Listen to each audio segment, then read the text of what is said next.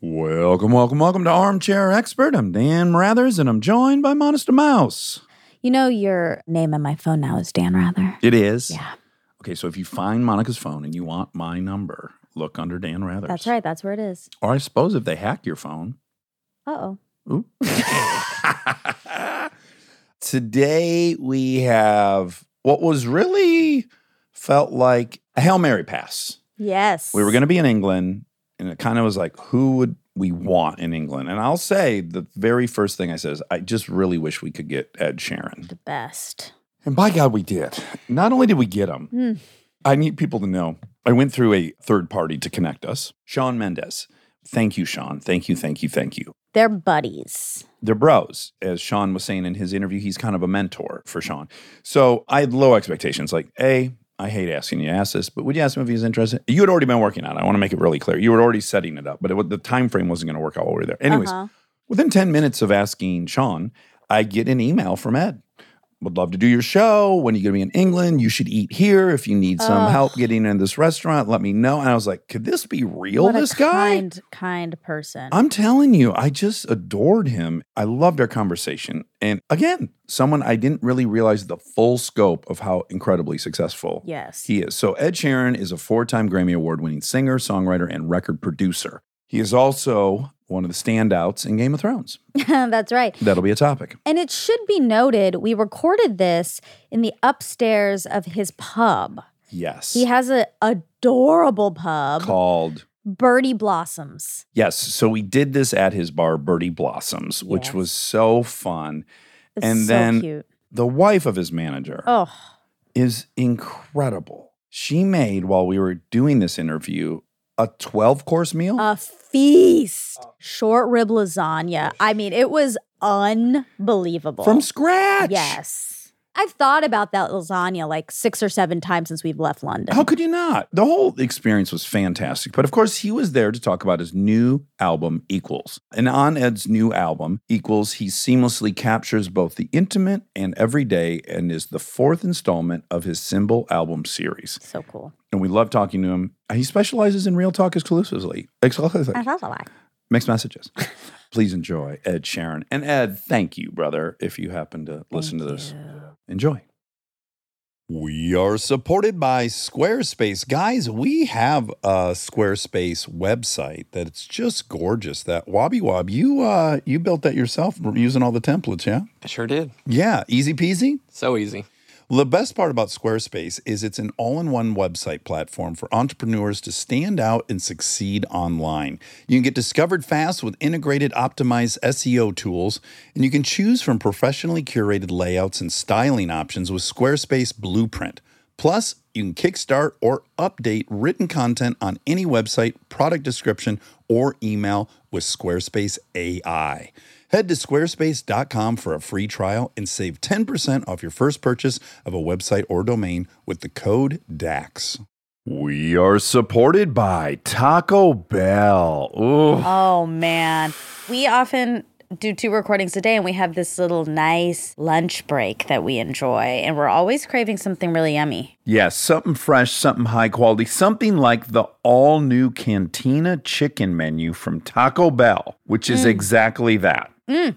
It's so yummy. It has slow roasted chicken, the pico, that purple cabbage, and an avocado verde salsa sauce. Oh, delicious. Outrageous. The new Cantina chicken tacos, burrito, and quesadilla are the perfect daytime choice. Try the new Cantina chicken menu at Taco Bell now. He's an armchair expert.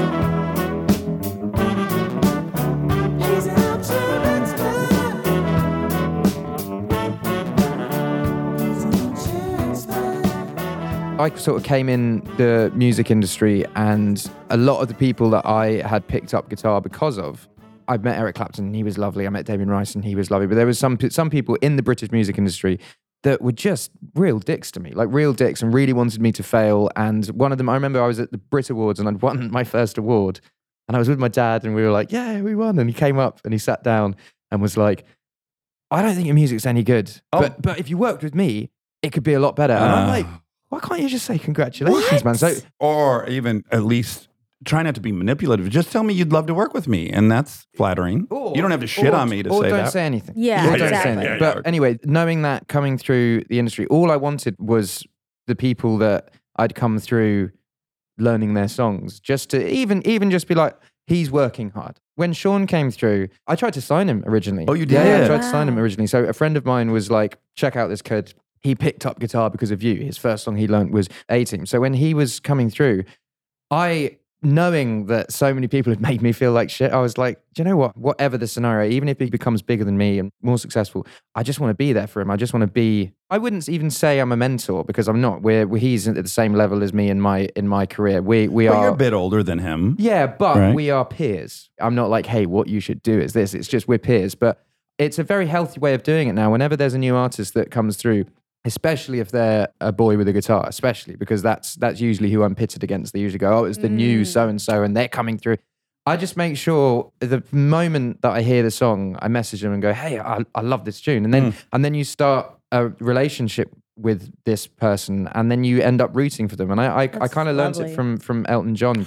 I was just going to suggest that that's what he's famous for, right? Yeah, and he will forever be the guy. Yeah. the guy. Yeah, Like yeah, he's and the guys that shat on me when I came through. Like I bumped into one of them at a TV show the other week, and I was just like, now I'm on the same level as you. I don't even want to fucking speak to you. Like you, you were you you were the guy, Yeah. and then you were a bit of a dick, and now like.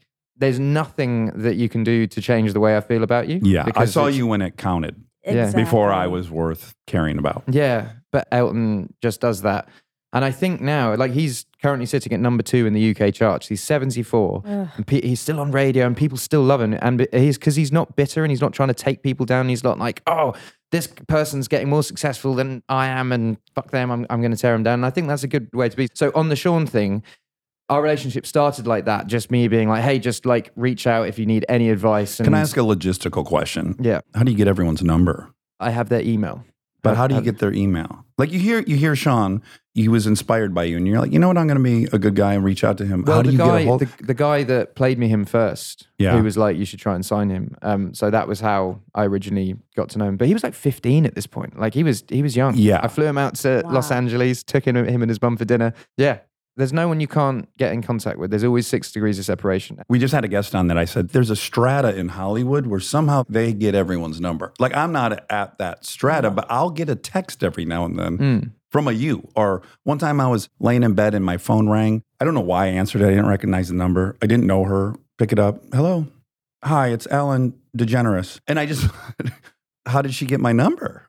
But Yeah. someone There are has the master file or something. Well, I mean, usually Elton's the guy. Yeah, Like, he- usually, he's got like it I, I wanted to meet David Hockney as an artist that I have loved since I was a kid. I was sort of born near the town where he grew up in, and I spent my youth going to galleries and seeing seeing his stuff. So it got to a point where I was in Los Angeles a lot. I knew he lived there.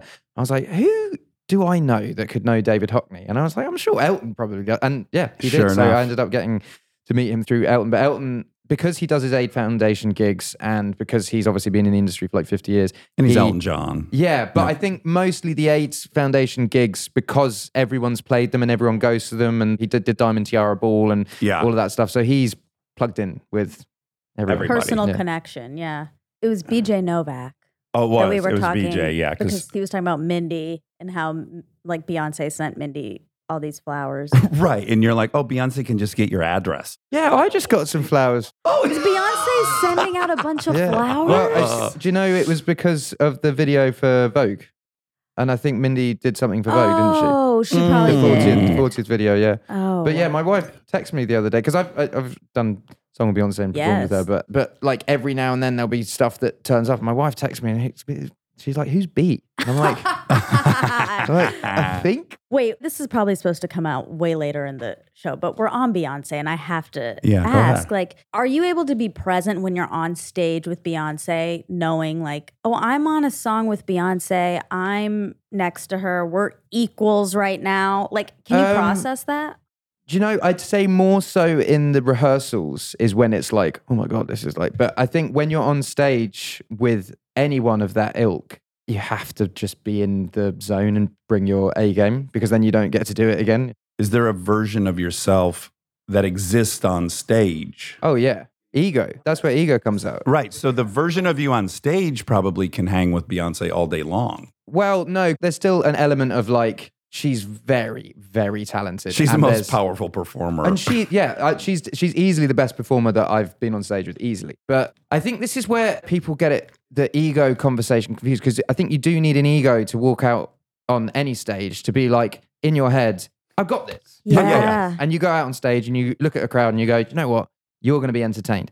And then when you step off stage, you switch it off, and if you don't switch it off, that's where you yes.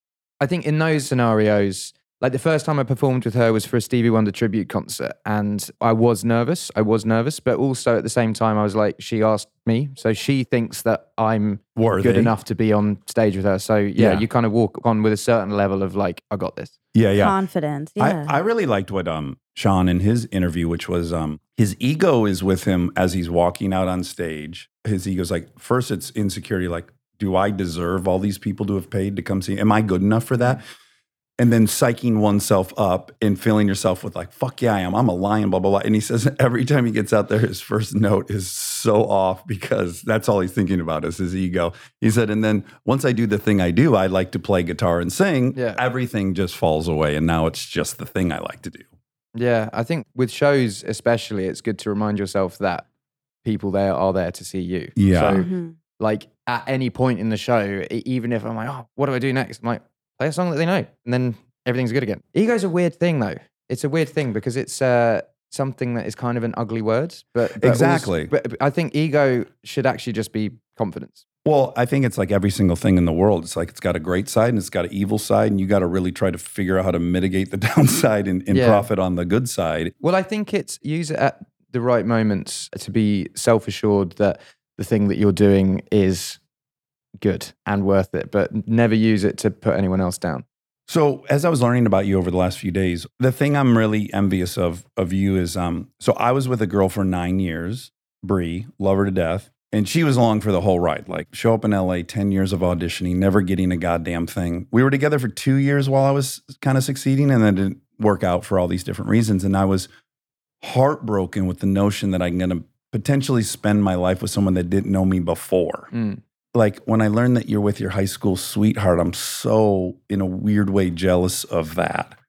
Yeah, but I think I wouldn't be unless I like I dated girls Yeah. in between and I feel that I learned a lot about dating and I think had I dated Cherry from the oh, age Oh, it would have been a disaster. Yeah. Yeah. Because I did have a high school girlfriend. Who, who the first album's about. Weirdly, that we're all still friends and we go on holiday together. It's all very, Oh my gosh, holiday. it's all, it's, all, Yeah. it's, all, it's all very 2020. But, um, but yeah, I think the same thing, man. I was with her for four years, my first girlfriend. And then I think with Ches, it wasn't planned. It wasn't planned. She was someone that, you guys know, were friends, right? really close friends. Yeah, she was in in a fr- friendship group. She got a scholarship to an American university, and I went on tour. So we just lost touch.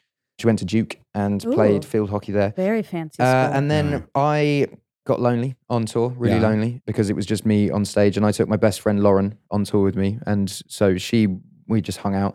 And then one day she was in New York and she went to go and hang out with Cherry because Cherry worked uh, on Wall Street. And then she was like, "Oh, Cherry Seaborn's in town. Do you want to um, do you want to hang out?" I was like, "Yes." And in my head, the last time I'd seen Cherry, we'd hooked up. So in, my- in my head, I was like, I wonder, I wonder if she remembers that. Mm. And because it was like a while ago, yeah. and she did. And like, like very innocent. Sure, sure, sure, sure.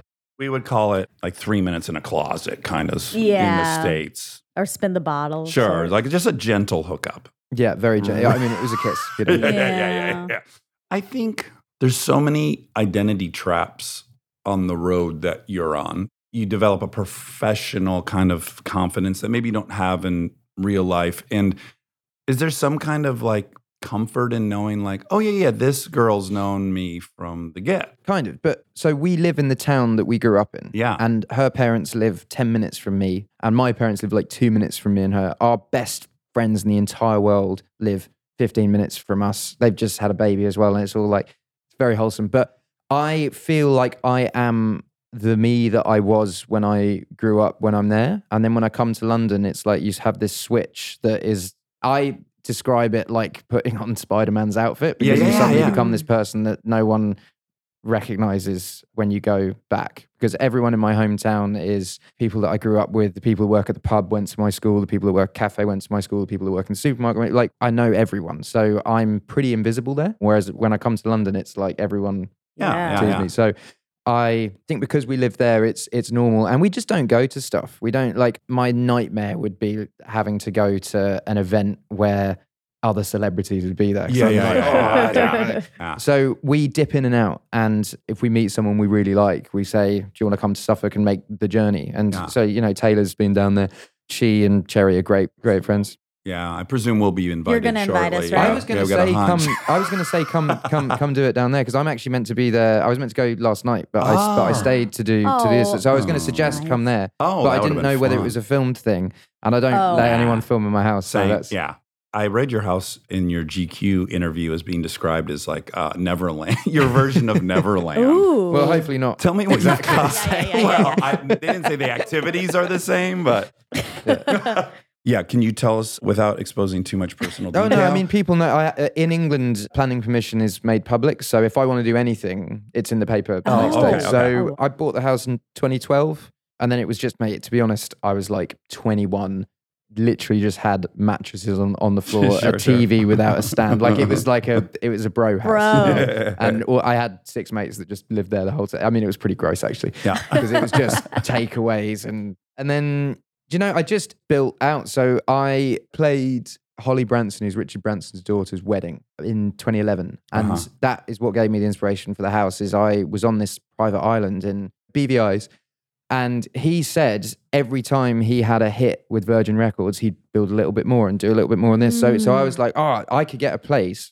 And then every time I do a tour or have a successful album, I'll just do something else that I want to do. So the first thing that I did was I built a tree house that I put a music studio in. The next thing I did was Oh. get a small cottage next door so I could have friends stay. The next thing I did was I think a pool, and then I planted fourteen thousand trees and put a lake in the middle. Of, so I just like just like bit by bit. thousand trees. Yeah, I really want to see this. Yeah. Really and wanna you go have a pub, right? You've I got have a pub, there. Yeah, I had a like dilapidated barn that I couldn't knock down because it was it had a one beam of wood in it that was from the 1300s. Oh, wow. Oh. This is England, by the Yeah, way. yeah, yeah, yeah, yeah. So it had one beam of wood, so I couldn't do anything. So I put in planning permission to turn it into a barn, and I was like, I don't need more space, but I would really, really love a place to go and drink that is close, basically. Yeah. so yeah, I built I built this pub. Um, It cuts down on any kind of driving while intoxicated. yeah, for yeah, precisely. And also, do you know, there's a total separation from the house now, which is good because now I've got a daughter.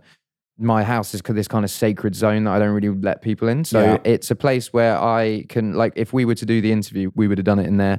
And also, if I have mates around and I want to go to bed at midnight because I'm getting up at whatever time with my daughter, I'll just leave them in there. Yeah, And. I feel it's fine. Like they they kind of take care of themselves, and yeah, there's no noise in in waking Lyra up. So it's great. There's like four beers on tap. What beers are on tap over there? As an ex-alcoholic, I'm interested So in the one, so the one I drink the most is a local one made by my mate's dad. Called it's mm. the Ul- Ulster Brewery. It's like the local pub. If I was to go to the pub with someone, that's the his pub, and then he makes a beer for that pub. So he makes a, a one for mine, which is the same. Got Guinness, okay. got Aspall's cider, which is local as well, Ooh. and Neck Oil.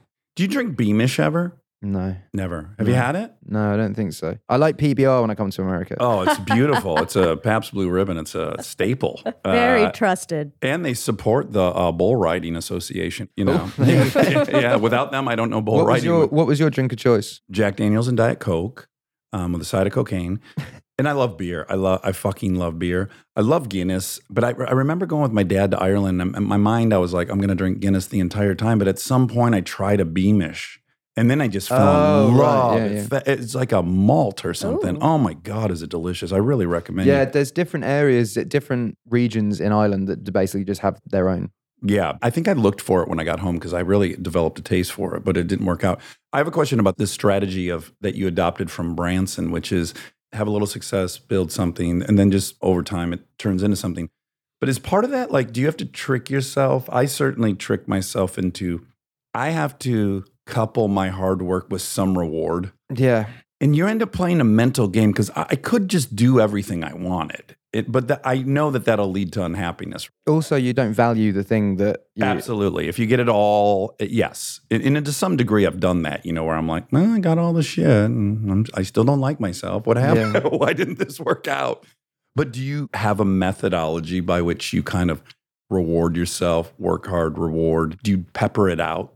Yeah, I guess so. And it's with memories rather than because I did that as well. Uh-huh, Of the uh-huh. why, why don't I like myself? You yeah, know, yeah, yeah, yeah. it's memories, and I do it. I, I do it based around wine. My thing, if I if I do something, I'll have a bottle of wine that I want to try, and I don't want to be like frivolous and just buy a nice bottle of wine and then just drink it on a Thursday night kind of thing. So I have a bottle of wine that I want to try. Something gets achieved. I'll get the wine. I'll decant it for exactly the right time, and I'll go for dinner with my wife somewhere, and we'll we'll have that. And then on the bottle, we write, "This is what happened at this dinner. This is the date. This is the restaurant we did it." I'll write my name, and she writes her name, and then I have a shelf at home which has all of them. So all my achievements are now just signed bottles of wine. Oh, yeah, That I is like so that. cute. I should do that. I adopted it from a, a friend. Uh, my friend that passed away in March did it.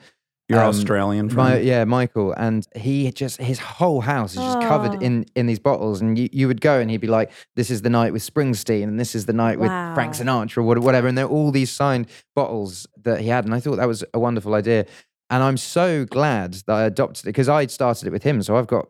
You know, 30 bottles at home with Yeah. nights that we had that I, Yeah. when he passed away, Yeah. I could look at and be like, oh, remember this, remember this, remember this. So, yeah, I, it's it's a good thing to do. For me, it is still materialistic because you're still Well, buying. it's special. You know, it has some value that you wouldn't just normally. Yeah, I'll like research the wine properly. There are some wines that they don't sell people because they think you're going to buy them and then hold on to them as an investment and, and sell Oh. them. So a lot of the time, I have to send a picture of the cork Oh, out. wow. to be like, look, I have actually. To prevent people from like trying to corner the market and drive Yeah, up yeah, the price. pretty This much, sounds yeah. so limit. I, I'm You're jealous. so into that. Yeah, I'm My- Into my- wine. She's a wino. I love. I love Yeah, wine. Yeah. But also, that's such a beautiful way of of keeping gratitude because then you can just look at all these bottles and be like, Also, it's not a way, like if you've had a nice bottle of wine. I've, I always find it so mad. Someone has a nice bottle of wine and then the, the bottle is chucked out. The bottle's like so beautiful. Beautiful. you? Yeah. so true. You know what I call that in life? I call it eventizing things. And there's something wonderful about that. Like, because I guess, well, it's like everything in life. You have a daughter now. You're going to get exactly out of it what you put into it. There's no shortcut. There's no like, I can buy this thing and I'll get it's the work, it's the presence, it's the Mm. thing. And so when you put a bunch of effort into something, that this the reward's bigger. Even if it's like researching it and then decanting it correctly, like the whole thing. I love the whole process of it. It's Yeah, yeah. And like for my daughter's birth, because Cherry, she was breastfeeding, so she could have like a s- tiny touch of the lips of, of Yeah. wine. But they do tiny, tiny bottles of wine. So they then on the shelf you have this tiny Ow, bottle where it's fun. like you know, like small. T- it, and yeah, so my whole my whole house is basically covered in bottles of wine with. One funny thing about that wine story, which I really like, is his friend was coming from Australia. He was going to stay at their house for a couple weeks, and he thought, "Oh, you know, I got to be prepared, so I'm going to get him the bottles of wine he drinks." And he drinks like two or three bottles of wine, so I'm going to need whatever it was, 45 or 200 And I bottles. assumed because he drink he well he drank it like like it was water, and he'd Yeah. drink it out of paper cups, like Oh, just wow. like coffee cup coffee Not cups. eventizing it. Yeah, no, no, no he it, it was just like his thing. He would just always Yeah. have a bottle of Penfold 707. And so I was kind of like, he was staying with me for like a week. So I was like, I'm going to get a lot. I think I got third, no, more than 36. I want to. I Oh, want to say it was. wow. I read 40, but it whatever. was a lot. It was enough that we didn't get through it. And then two years later, when he passed away, I drank the last seven bottles with my dad Ah. over that week. But I assumed they were like $20 because he drunk them like they were $20, Yeah. but they were $400 bottles of wine. No. And so I was just like, yeah, can you get these? And then I get I get the bill and I'm like, what? Michael, fucking hell. Yeah, 40 times 400 pounds is like uh, 16,000. Yeah. Oh, they wow. actually Expensive actually week. Penfold actually when he passed away, they sent me a bunch that I Oh. actually have to thank them. I mean, I've thanked them privately, but publicly they sent me like 100 bottles that I now just have in my cellar. And anytime I think about him, I go down and get one and I open Oh, one. It's really so it's really nice. Wait, it's called Penfold. Penfold 707, yeah. I gotta try I'm it. going to buy you one. They do. They they have a California one now, and they're like they have like entry level wine, which would be like I think it's I think it's like fifteen dollars, but then their high high end one is like seven hundred dollars or something like that. Oh, Okay, I want to go to back to identity for one second. So when you did Hot Ones, which by the way, great job. I love that you were on Hot Ones. Do you I'm know- gonna brag. Can I interrupt you for two seconds? Yeah. Hot Ones shouldn't be the show where you eat hot chicken and you're interviewed. It should be the documentary of the day afterwards. Oh, Oh sure, sure, sure, oh my sure, sure, God. sure. Fuck me, Yeah, man. yeah, yeah. I had to fly to Greece, right, with with my infant daughter, and my pee burnt. Oh. The other Yeah, end yeah, burnt. I'm sure. I'm like, I've got cold sweat. I mean, it was. it's an experience. Oh man! And I was like, this should be the documentary. You should then have a film crew. The You've follow-up. done it. You've done it, right? Well, I'm going to brag to you. I'm kind of a legend on that show because I asked for more wings and I did more of the hottest just to kind of really, you Did know, you make did my you mark. did you test his though? Because I swapped with his and then he started struggling. His was still spicy. His was still Uh-huh. Right. spicy. But when I've watched it before, he doesn't really struggle, and he was struggling the day that I was doing it. Yeah, he got up in the middle. Well, poor thing has to do this every day. I keep thinking, I'm like, day. how is his he doing insides this? must be like ruined? Swiss I cheese, know. Swiss cheese. It's a mess in there. It's like a fucking colander, his uh, lower GI. So you're known as the guy that asked for more. I'm kind of legendary. Yeah, yeah. Uh, but, but what I wanted to say, it- and also the most unique experience ever. It's like I had had hot food where it's burning my lips on the way in, and then on the exhaust, of course, the next day it's burning that. But fucking, some I could feel those wings move through Yeah. my entire intestinal tract. I'm like, oh, that whole meal's on this side now. Yeah, man, Because it's literally burning your insides as it's traveling. I like spice. Yeah. I like spice, but like that Da Bomb one, it's just not pleasant. It just doesn't taste of anything. It's a just, mean product. Yeah. It's aggressive. It's mean. I don't see the point. in What's no, the value? No one could enjoy that. Uh, you talked about the Eric Clapton history, which I find really cool. He loves Eric Clapton. He's his guy. He's what encouraged him to start playing the guitar. And at some point, Eric gave him a guitar. then his studio burnt down. Then it had to get refurbished for a year, and now it's still it's in uh, existence, and it's still got his signature on the Yeah. back, and it Smells- smells like a barbecued sausage, probably from Texas, smoked. Yeah, it smells great. It smells. It smells really good. But you were telling a story about you were on stage with somebody and you thought to yourself, and you describe yourself this way as being very geeky in high school, and that probably if if you polled your classmates, they would have picked you last to be on stage with this person. Oh, 50 no, Cent. no, it was doing a song with Eminem, Fifty Cent, Yes. and rapping on it. Not only am I British, Uh, middle class, white from a country farming town, Yeah. Yeah. and I. In my head was always like, I'm going to do a song with Eminem and I'm going to rap on it. And in, in my head, that was always like from on like the table. from like 15, I was like, that's going to happen. It's going to happen. And I, I remember saying it to my dad, and God bless him. And he said, Yeah, it will. Yeah, it will. God bless him. I would have been like, Bud, you got to prepare for that not to happen. well, my dad, my dad was so wonderful in it because he was always my number one supporter, and he never told me that when he played my music to his friends, they were like, "Oh, this isn't good." yeah. And I Really? found out recently that like he just sh- shielded all of that from me. He always was just like, "They loved it," uh, which gives you confidence, and eventually you get better and better and better and better. Yeah, a performance is literally 90% confidence. Well, this is why I think camera phones, right? Someone said, I can't remember who said, said this. I remember being on stage, age 12, playing Sweet Child of Mine. And I remember being like, I am Slash. I rocked it. I loved it. It was amazing. The crowd, I could have crowd surfed. There's probably like five people there. Sure, sure. Um, and I'm sure if someone had filmed that on a camera phone and I watched it back age 12, I'd be like, oh man, that actually, that wasn't as good as I. Awful, And, and yeah. I feel like camera phones are ruining the confidence level of kids because you can watch back and be like, even if you're like at a dance recital, you can be like, I rocked that. And then you watch it back and be like, oh man. Oh, yeah. That actually wasn't as sick as I remembered. Oh my God, this reminds me. This is so funny. Nate Tuck, one of my best friends, he was in college and he went to a party, like a sorority party, and he said he was dancing. He said, I, he goes, I've never been more on fire, man. Everyone there was feeling it. I was just fucking dancing. It was like the night of my life. And someone had VHS taped it back then in like 91. He said he watched it the next day and he realized like his dance moves were like the African anteater dance from Can't Buy Me Love. Like he looked like a fucking dork. But he Crazy. had, he had lived with this fantasy that he had crushed it. and dancing is all about not giving a fuck. Oh, it's all about just exactly. just letting go. And then the next time, this is what's sad. The next time he dances, he'll be like, oh, Yes, God, I can't exactly. let I'm gonna go. look like I can't let that. go. yes, Yeah. exactly. It's best not to ever I'm see like that. that. I went to my friend's 30th the, the other week, but the dance floor was empty, but Dancing Queen came on ABBA. So I was like, Yeah. I'm going for a solo mission. And I, I had the best night of my life, but my best mate Nick thought it was so funny. He filmed it and I watched, again, watched it back the next day and was like, Mm. oh. it was a no. little different Oh, no. outside than it was in my head. It is hard with these young people who start on YouTube and stuff like that. Like you have to be perfect right out the gates. Like you Well, don't Shawn- have time. Shawn was playing to sort of 5,000 kids because he was so big on Vine Yeah.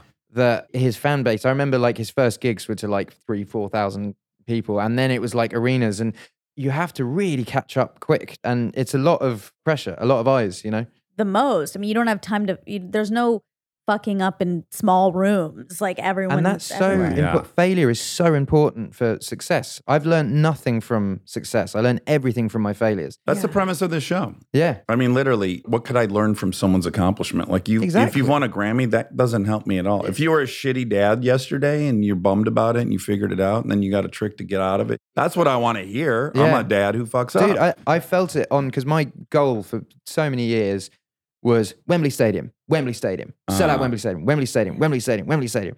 And then I was on stage at Wembley Stadium and I came off stage and was like, I feel nothing. But the route to Wembley, I felt everything. I was like energized. I was like, yes. And actually, there was one moment I felt very human on stage at Wembley Stadium. I use a loop station Mhm. and my whole gig is based around this loop station and it shut off mid song. And I was, and then I was like, well, what do I do? Oh, wow. What do wow, wow, do? wow. So I sung an a cappella Oh. Wow. song while they fixed it. But that moment again was failure and then succeeded. And that's what made up made me feel. But yeah, it's uh But you need to sometimes, like, again, I grew up doing comedy. Like, there's a lot of shows that thank fucking Oh, you God have they hadn't bomb, been yeah. Recorded because the evidence would suggest I suck. But really, you're just learning. but when you yeah. bomb, when Yeah. you bomb, you go, okay, that joke didn't work. Exactly. And then, Yeah, yeah, and then you get to a point where you're on stage doing stand up and you kill every time because you've had so many failures lead, leading up to then. Yeah, That's yeah. a good premise for the show, man. That's good. Because I say to kids, whenever they say, what's your best bit of advice? I always say, obviously, choose someone you admire and work harder than them, write songs every day, gig every day. And I was like, dare to suck. Like, Yeah. go- Yeah. Go, in and be like, you know what? This song might suck. Or step on stage and dare to suck. If you suck, Yeah. you won't suck next time. Or you won't suck five times after then. I'm a writer as well. And the only tip I have for people who want to write is like give yourself permission to write something terrible. Because the issue isn't writing something terrible, it's starting writing. That's it. Do you ever write something terrible and then someone else is like, oh my God, like in your head, are you like, this is rubbish? Shape of you? I, stand, I, stand, I stand by it. I still don't think that song fits on that on that album. Do It's- you know Wait, this about him? He doesn't think Shape of You. He thought Shape of You was going to tank. Oh my god. Isn't that fantastic? Oh my god. What I have is I have a hard time getting started because I want it to be great. You and want- the yeah, yeah. wanting it to be great can be very arresting. And that's the only real battle to fight as a writer is just yourself. You got to sit down and start typing. and dare to suck. Yeah, you can write a song that sucks and no one's going to listen to it. Who gives a but shit? you in the t- in the moment, like I remember, what was the song I wrote? I think it might have even been Bad Habits. I remember being so buzzed about Bad Habits, and then at the end of the day, writing a shitty song, Yeah. and then going home being like, "Oh man, I can't write songs." Yeah, Yes, it's an yes, yes. identity. It can like shatter your identity. That's the fear. Is like, oh, if I can't do it, then I can't do it ever. Mm. Yes. Here's the analogy I would make. I just thought of it while you were saying that is if you're an athlete, right? And you're competing for the Olympics and you thought, I can't start my workout today because it's going to be a bad workout. Not an option. You just got to work out to if you're going to, yeah, yeah. it's the muscle. So it's like literally it's just going to the gym. Uh, You're not hoping you get the perfect fucking workout. You just know that's what you've got to do to eventually go somewhere and compete. That's a very good point. Yeah. Stay tuned for more Armchair Expert, if you dare. We are supported by ZipRecruiter. Are there some fantastic concerts coming to your city this summer? Mine too. In fact, Anderson .Paak's playing at the Hollywood Bowl. I can't wait for it. Ooh, that's exciting. If you want to be sure to see your favorite artist, you need to jump on it right away. I've already DM'd him saying. Yes, I got to be in that front row. When you want the best, you have to act quickly, or someone else will get it instead. It's like if you're hiring for your business, you want to find the most talented people for your open roles before the competition scoops them up. So, what's the best way to do that? ZipRecruiter. ZipRecruiter finds qualified candidates fast, and right now you can try it for free at ziprecruiter.com/dax. Got your eye on a rock star candidate? ZipRecruiter's invite to apply feature lets you cut the line. Once you review ZipRecruiter's list of the most qualified candidates for your job, you can easily invite your top choices to apply to encourage them to apply sooner. Amp up your hiring performance with ZipRecruiter and find the best fast. See why four out of five employers who post on ZipRecruiter get a quality candidate within the first day. Just go to this exclusive web address right now to try ZipRecruiter for free. ZipRecruiter.com slash DAX. Again, that's ZipRecruiter.com slash DAX. ZipRecruiter, the smartest way to hire. We are supported by BetterHelp. Listen, I understand that sometimes you want to keep things to yourself, process your emotions in your own time. But if you keep everything bottled up, it can have some serious consequences. I have therapy on Saturday. I'm really looking forward to it. I had therapy this morning. Yeah, you did. Yeah, and it put me in the greatest mood. We had a long, big day, and I just felt much better for having you some- were not to out you, you were a little grumpy going in. I was. I was. I was to be Rob and I received some texts. Yeah, I was locked out of my therapy setting, which is this attic. But then you felt much better after. I felt much better. And I even made some apologies. Um, talking things out can be so helpful. And if you want a safe space for that conversation, I recommend therapy. Check out BetterHelp if you've been thinking of trying therapy. It's entirely online, convenient, and flexible. It's also easy to get started. Just fill out a brief questionnaire to get matched with a licensed therapist. You can even switch therapists at any time for any reason for no additional charge. Get it off your chest with BetterHelp. Visit betterhelp.com slash DAX today to get 10% off your first month. That's betterhelp, H-E-L-P dot com slash DAX. We are supported by Taco Bell. Ooh. Oh man. We often do two recordings a day and we have this little nice lunch break that we enjoy and we're always craving something really yummy. Yes, something fresh, something high quality, something like the all new Cantina chicken menu from Taco Bell, which is mm. exactly that. Mm. It's so yummy. It has slow roasted chicken, the pico, that purple cabbage, and an avocado verde salsa sauce. Oh, delicious. Outrageous. The new Cantina chicken tacos, burrito, and quesadilla are the perfect daytime choice. Try the new Cantina chicken menu at Taco Bell now.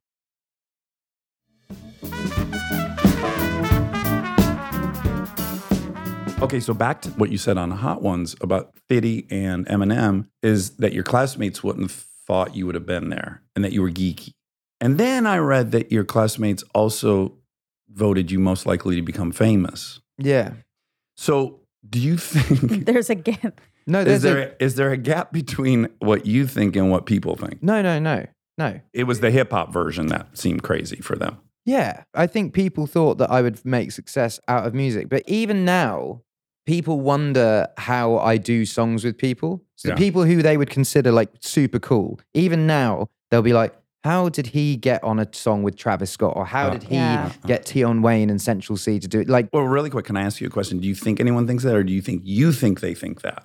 no, I think people think that. I think people think that. I think in the music industry, there's like cool clubs. I think because I make pop music, people think I'm not in the cool club. But sometimes I'm writing music for the cool club behind the scenes, you Uh, absolutely. Well, I don't know. I just talk for myself. People don't think nearly as bad about me as I'm positive they do. In fact, I almost start every sentence defensively. In fact, the name of this podcast was going to be the millionth podcast, not armchair expert, because I was already embarrassed that so many people had already done it, and I'm just hopping in now. I'm a Yeah, fucking yeah, poser, yeah. and I, I'm going to beat you to the burn on me. Yeah, I know this is the one feel that. millionth podcast. But I think it's good to be self aware as well. I don't necessarily think people think bad on me, but I do think there's a hell of a lot of people that want me to fail. It's crabs in a barrel. Do you know the crabs in a barrel mentality? So, Tell me, crabs in a barrel. crabs, you put crabs in a barrel of water, and all the crabs will help one crab get to the top. And then when it's at the top, they drag it back down and they get the next crab and they help that. And that, and that, Ah, and yeah, that yeah, is, I feel, I don't want to shit on my country. I love, I love living here, but they love an underdog. Sure. And they Yes. hate. A winner. Do you know what they hate? They hate a nice winner. They hate. Ah, they. Well, that's they, the worst. They hate someone who they're like, oh fuck, like I can't hate him, but I Oh, do right, hate. right, right, right. He's not really that. No, they see every aspect of my life as like a PR exercise. Sure, sure. So the fact that my kind of whole shtick has been people being like, oh, he's so normal, and he feels like you can go for a pint with him or whatever, and I feel like people think that that is a carefully crafted design, and calculated. calculated thing. Yeah. I've seen that you've objected to people suggesting you do things for money, which I don't know why they would suggest that, assuming they know somewhat that you've done just fine. You probably have passed the point where you're trying to keep the heat on. I don't do private shows. I'm not saying I never would, but Yeah. like I'm not going to play for some like What if I war- told you I had warlords? eight hundred dollars cash money to play at my daughter's? I would uh, rather birthday play party? it for free.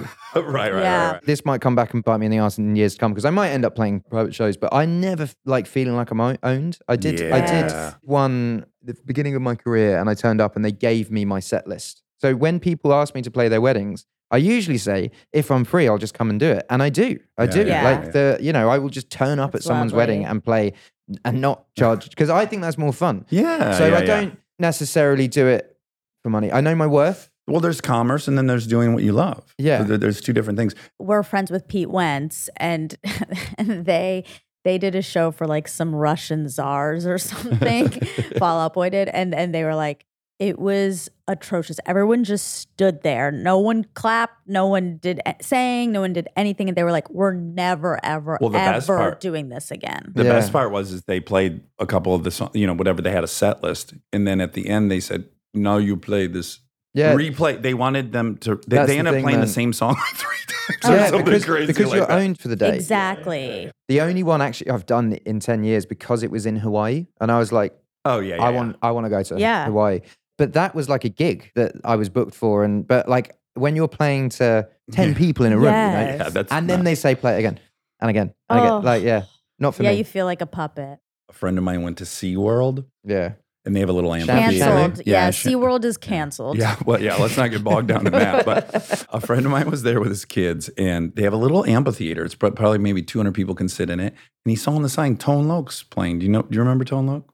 Funky Cold Medina and Wild Thing. Oh, she right. likes to do the wild yeah, thing. yeah, yeah. So, according to him, I don't want to get sued. He played Wild Thing. Everyone went bonkers. And then he played Funky Cold Medina. Everyone went bonkers. And at the end of Funky Cold Medina, he goes, Y'all want to hear Wild Thing again? And everyone went crazy. And then he fucking played it again. And he played three songs, and two of them were wild. Kind of awesome though. Yeah. It's so awesome. Know your audience. I That's mean, I remember I played with um, Macklemore, and he opens with "Can't Hold Us," and then uh, I think ends ends with it. Oh, good And for him! Because it just goes. I mean, and don't get me wrong, he has like hits for Oh, yeah, days. yeah. We But- interviewed him. We love But, him. We He's love great. he him. Yeah, yeah. knows what's going to get the crowd hype. Well, when you said the Cool Club, I immediately thought of him. I thought, yeah, that's a victim of the Cool Club. But the Cool Club were so the Cool Club, like he is still hanging out with the people that you think are in the Cool Club. Yes, He's yes, still, yes, yes, yes. But some faction of the media has decided he's not that Mm. And has created this kind of bullshit tension, which we talked about at great length. Like there's some undercurrent to suggest he's not, despite the reality of it. I mean, that's the same for me. It would be the same for Shawn. It would be the same for Taylor, does she get that? I think she did. I think she reached a level of success with 1989 that people were like, "Oh, she can't do it again. She can't do it again." And I think with folklore and Evermore is so back in with the Cool Club. She's now kind of done. Transcended all of it. yeah, you can't like she's done it again and again and again. And at a certain point, you have to just be like, "She's really good." Also, Yeah. just doing that, she's just a nice person. So like, it comes out Yeah. she'll do like she'll donate to a fan's thing here or she'll do this and like these things come out and the media i felt like they felt they could shit on her for a bit and then eventually they're like oh, you know like She won. Literally, she definitely won she happened. definitely She won i don't think there's ever a point i mean i can't speak for the future but i think she's out the other side now i don't Yeah. think there's ever a point where people can be the way they were with her Did you watch her doc? You must have. of course yeah Okay, so that's where I went from. You know, my daughters love her music. I like some of her songs. I was whatever. If I had to do zero to ten interest in her, it was like at a four or five. I watched her doc and just what we were talking about about me learning from people's struggles.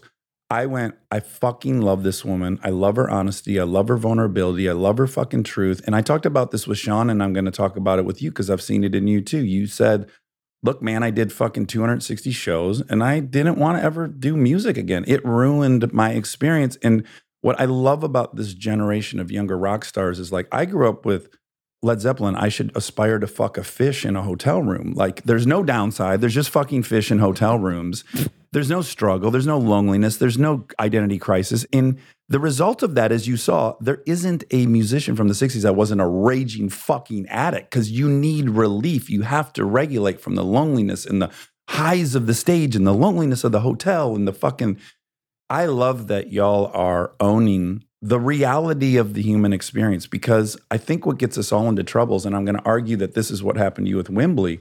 We are fantasy creatures. We are forward thinking fantasy creatures, and we think we're going to feel a certain way. You thought in your head for however many You years think, that yeah. when you played Wembley, a magic sensation was going to enter your body in a confidence. I thought that having a daughter. I thought Mm. everyone said you feel this new love having a daughter, and I remember in it was a very traumatic birth, and uh, I remember holding her and being like, "When's it gonna hit? When's it gonna hit?" Ah. And then just Ah. gradually you realize that actually it's not a switch that comes on and it's a new kind of love. It's you have a totally different. Because I thought, do you love your daughter more than your wife? Like, is that the thing? And it was this bond of real, true, emotive love and worry, lots and lots of Mhm, worry mhm. that sort of gradually happens and it becomes stronger and stronger and stronger. But I assumed, I mean, as you said, you feel like it's this light switch moment Yeah, where yeah, it's yeah. like, and now it's this. Dude, this is across the board. So Mondays is celebrities, Thursdays is like professors, all the best minds in the world. Everyone who's gone to Harvard had the exact same ex- experience. Their entire life was about getting to Harvard. And then they got to Harvard and they're like, huh, I thought I was going to kind of Yeah. feel like a scientist overnight. And then I guess after Harvard, they go, and I'm going to have the best job and it's going to go in and I'm going to be a Exactly. millionaire. And And then when I have money, it's going to feel this way. That was my lie. I'm like, oh, if I have money, there's no problems. going back to what you were saying about artists have to have something once the stage is over and they have, have the high. I actually think real addiction comes in the off time, in the boredom, when you haven't got anything to do. When I watched the Amy documentary, it like her addiction got really bad when she was off tour because Yeah. she would wake up in the morning and be like, well, what, what do I do today? I'm not playing a show. I'm not doing, oh, Mhm. I'll get high. And then it turns into I'm on tour and I'm doing it and this is what I need. But eventually those collide. Did you watch either of the Whitney Houston documentaries? I haven't seen it yet. They're no. phenomenal. And she is on a tour like you were on. You know, like they are working that woman. And she is in Australia and she's playing for 100,000 people. And she is actively fucking smoking crack. And yet she still is getting there. She's so skinny and she, and like, and now it's just all converging the addiction and the stage thing. And all of it is just like, it's a mountain. And the Amy thing is really, really heartbreaking. And again, I think she just missed the generation where she could have maybe owned a lot of it and dealt with. I don't know. I don't know. I just think what, what you guys are doing is so helpful to everybody because there isn't a magic pill, there isn't a magic job, there isn't a magic accomplishment. And y'all are being honest about that. Well, you just need to get your head around that maybe the accomplishment is doing what you love for a living. And like my everyday waking up and being like, hey, I get to play guitar today, and people are going to go, hey, you're good at that. That is enough. That is enough. And that's why someone like Shawn, for instance, when he's going to stage and he's going, am I enough? Am I uh, enough? And then he stands on stage and goes, oh, yeah, no, people do like this. I think that accomplishments, and this is the thing with award shows and sort of sales in general, and people being like, this is what defines you. Like, my new album is not going to sell what Divide sold. I know that for a fact. You know, it's a different different time. CDs aren't really the thing anymore. But still, Equals. Equals is out and it's fantastic, and everyone But- should buy multiple copies. But my worth by some people will be judged, or the album's worth, even if the album's so much better, it will be judged on, yeah, but what did it sell? Did it win any, win any Grammys? What did it do? Rather than, I love it. And Mm. I, Yeah. I'm really proud of it. And I hope people listen to it and they like it too. But the thing that I got into on my first record was I was it was critically slammed. I won um, Brit Awards, but I remember I was like nominated for a Grammy and, and losing. I was like crushed. Who'd you lose to? Fun. I lost to Okay. Fun. Okay. And then lost to Macklemore the year after. I lost 13 Grammys in a row. Oh, Is that a record? No, Oh. maybe. Uh, anyway, I lost. I lost 13 in a row. I was zero to 13.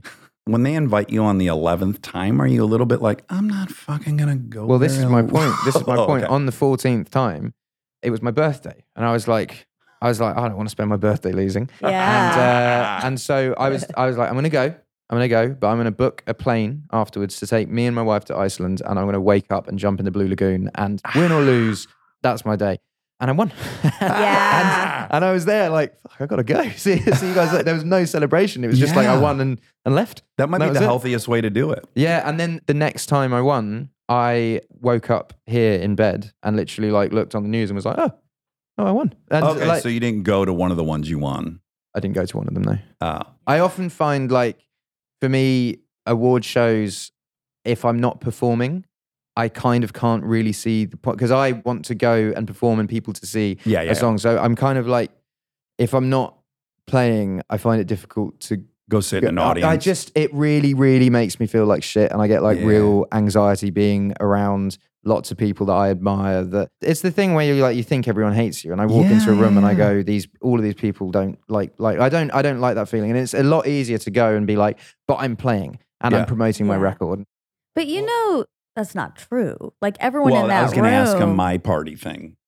People Yeah. do want me to fail, especially here. People are waiting for the moment where a song doesn't go to but number one. not the people in the room at the Grammys who know what's up. No, no, no, They- no, no, no, no. I know you. Like I know, I know because I, I, I hear people talk about people who talk about me, and in the moment it will be like, "Hey, man, what's going on?" But I know for a fact that people are like, "Fuck this guy." Well, but I can you write work." some of that off as just obviously like some career Jealousy. envy? Yeah, of course. Yeah. of course. I'm like, I know. Yeah, Like, yeah, I'm, yeah. Fi- I'm Yeah. fine with it. But again, be self-aware. I'm very self-aware of those things. And even here in our music industry in England, where the percentage of people listening has gone up, and as a music industry, everyone benefits. If say Coldplay or Adele or whoever, they have a successful album.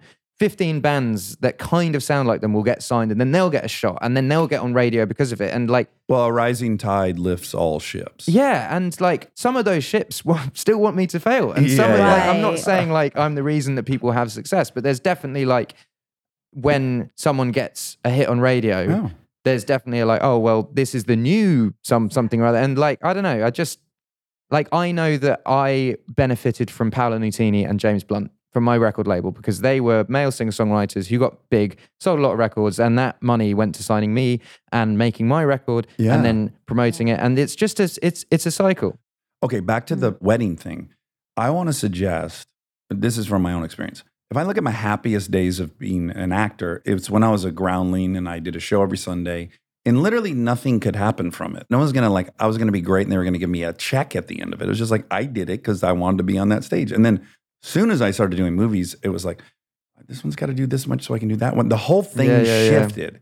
And so trying to recapture why I moved to Los Angeles, which was to be funny, the more I can do that, the happier I am. So yeah, like for me, if you played a wedding out of your love for playing, that's such a different experience. But that's how I do it. I balance it. So Yeah. if you say you did mega mega million selling movie, go and do a stand up show on Sunday and remind yourself that you are funny and do it for free. And and then people are like, holy shit, did you see so and so turned up to the Yeah. comedy club and he he didn't even want to be paid. He just did it for the love of it. Yeah. Yeah. And I think I do that now. Like every now and then we'll just be like, fuck it, I want to play a show today. And I will just turn up somewhere and plug in and play. Well, he does this really cute thing. Like there's all these videos of him like people playing at a mall or something or out in the park. Oh, and then he just pops in and starts Can fucking you jamming. Like I saw imagine? this cute picture with like all these girls that were doing some kind of singing I Yeah, know yeah, in yeah. public. And then he rolls up and just starts fucking. Now that's the kind of superpower I wish I had where like my talent, I could start right now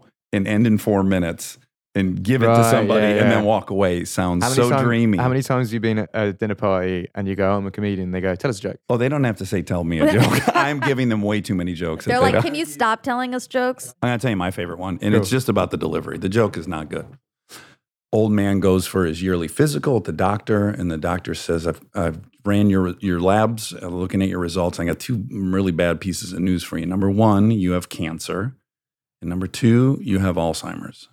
And he says, "Well, at least it's not cancer." That's let me tell you, it's not funny to make fun of Oh Alzheimer's. my What's funny is how positive he is. Yeah, yeah, That's yeah, what yeah, the yeah, joke yeah.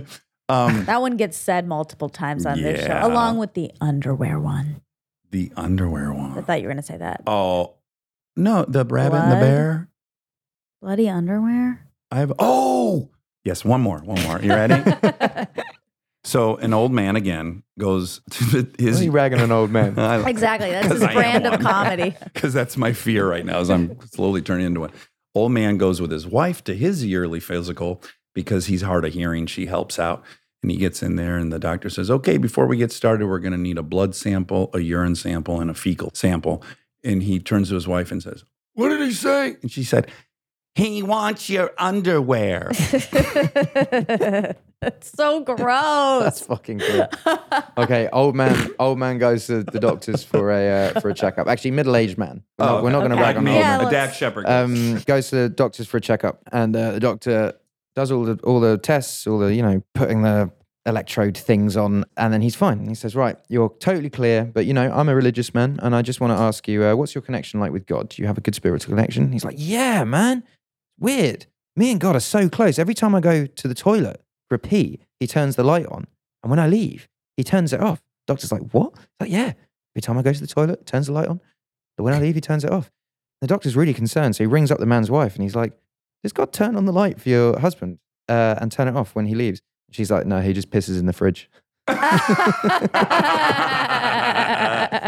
oh man, I was trying to predict the end of that joke and I was so off base. That's great. in the Pisses in the fridge. I meant to say he sleepwalks and pisses in the fridge. Oh, okay. That's um, great. sorry, we've, we're just turning into. No, that's exactly what the show's supposed to do. It's supposed to get far away from anything you're expecting to hear us talking about. Um, I had a question about in the interviews I've watched you in, you have a total comfort and a and a confidence, and it seems to me that you're not terribly concerned about what the fallout is. And I was wondering if that is the actual gift of success, that you've done well enough that you don't feel the pressure to try to be broadly appealing or try to say something that'll appeal to people. Like, is that the gift of Mm, no, because I still feel there's pressure to have hits. no, I mean about being yourself in Oh, being interviews. myself, right? Oh, Because, you know, a younger artist who's trying to appeal to the most amount of people as possible, they might ask them some question that they know is polarizing or they Right, might think right. is alienating to some group. And they can't really, they're not in a position to be that way yet. I think honesty is the best policy, and I feel like you can never get caught out.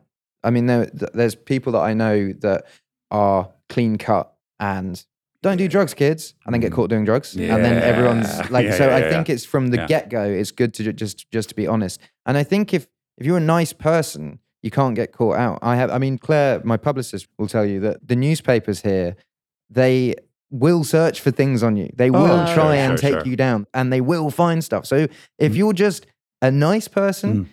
they're not going to find shit because you don't have th- things to dig up. James Blunt said that to me. He said it once in, in an interview, and it was like this kind of faux shock from the press who probably do it with him. They're probably at Yeah, the parties doing it with him. exactly. And he said it was very much a kind of like pop star does drugs, and everyone was like, "Oh no, How- oh, we didn't see that Big coming." Big shocker. Yeah. Uh, yeah, yeah.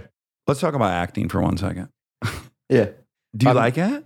Do you know, I love the break from the norm, but I found I did a TV show. Game of uh, Thrones. No, no, no, no. Oh. It was a show called The Bastard Executioner, um, Kurt Sutter. Oh, yeah, yeah, yeah, yeah, yeah. And I loved the first day. And then the second day, I was like, I felt so out of place because I wasn't an actor and the confidence where I just I didn't feel Yeah. like a very confident actor. And it actually turned like I watched that show now and it actually turned out really well. But I, I feel I don't really have imposter syndrome too much with my own career because I, I, I know the path that it's it's trod, but I have real imposter syndrome with acting. So I feel like dipping in and doing a cameo that I'm like asked to do rather Yeah. than like that show I like went through the process Yeah, of. it's And, um, regular. yeah, and uh, so I, I think dipping in, if I'm asked to do a cameo, I just did a cameo in um, this movie for Netflix where I actually play a wedding and then the wedding gets shut down. The police drag me off stage and I start shouting, I'm fucking have you killed? Do you know who I am?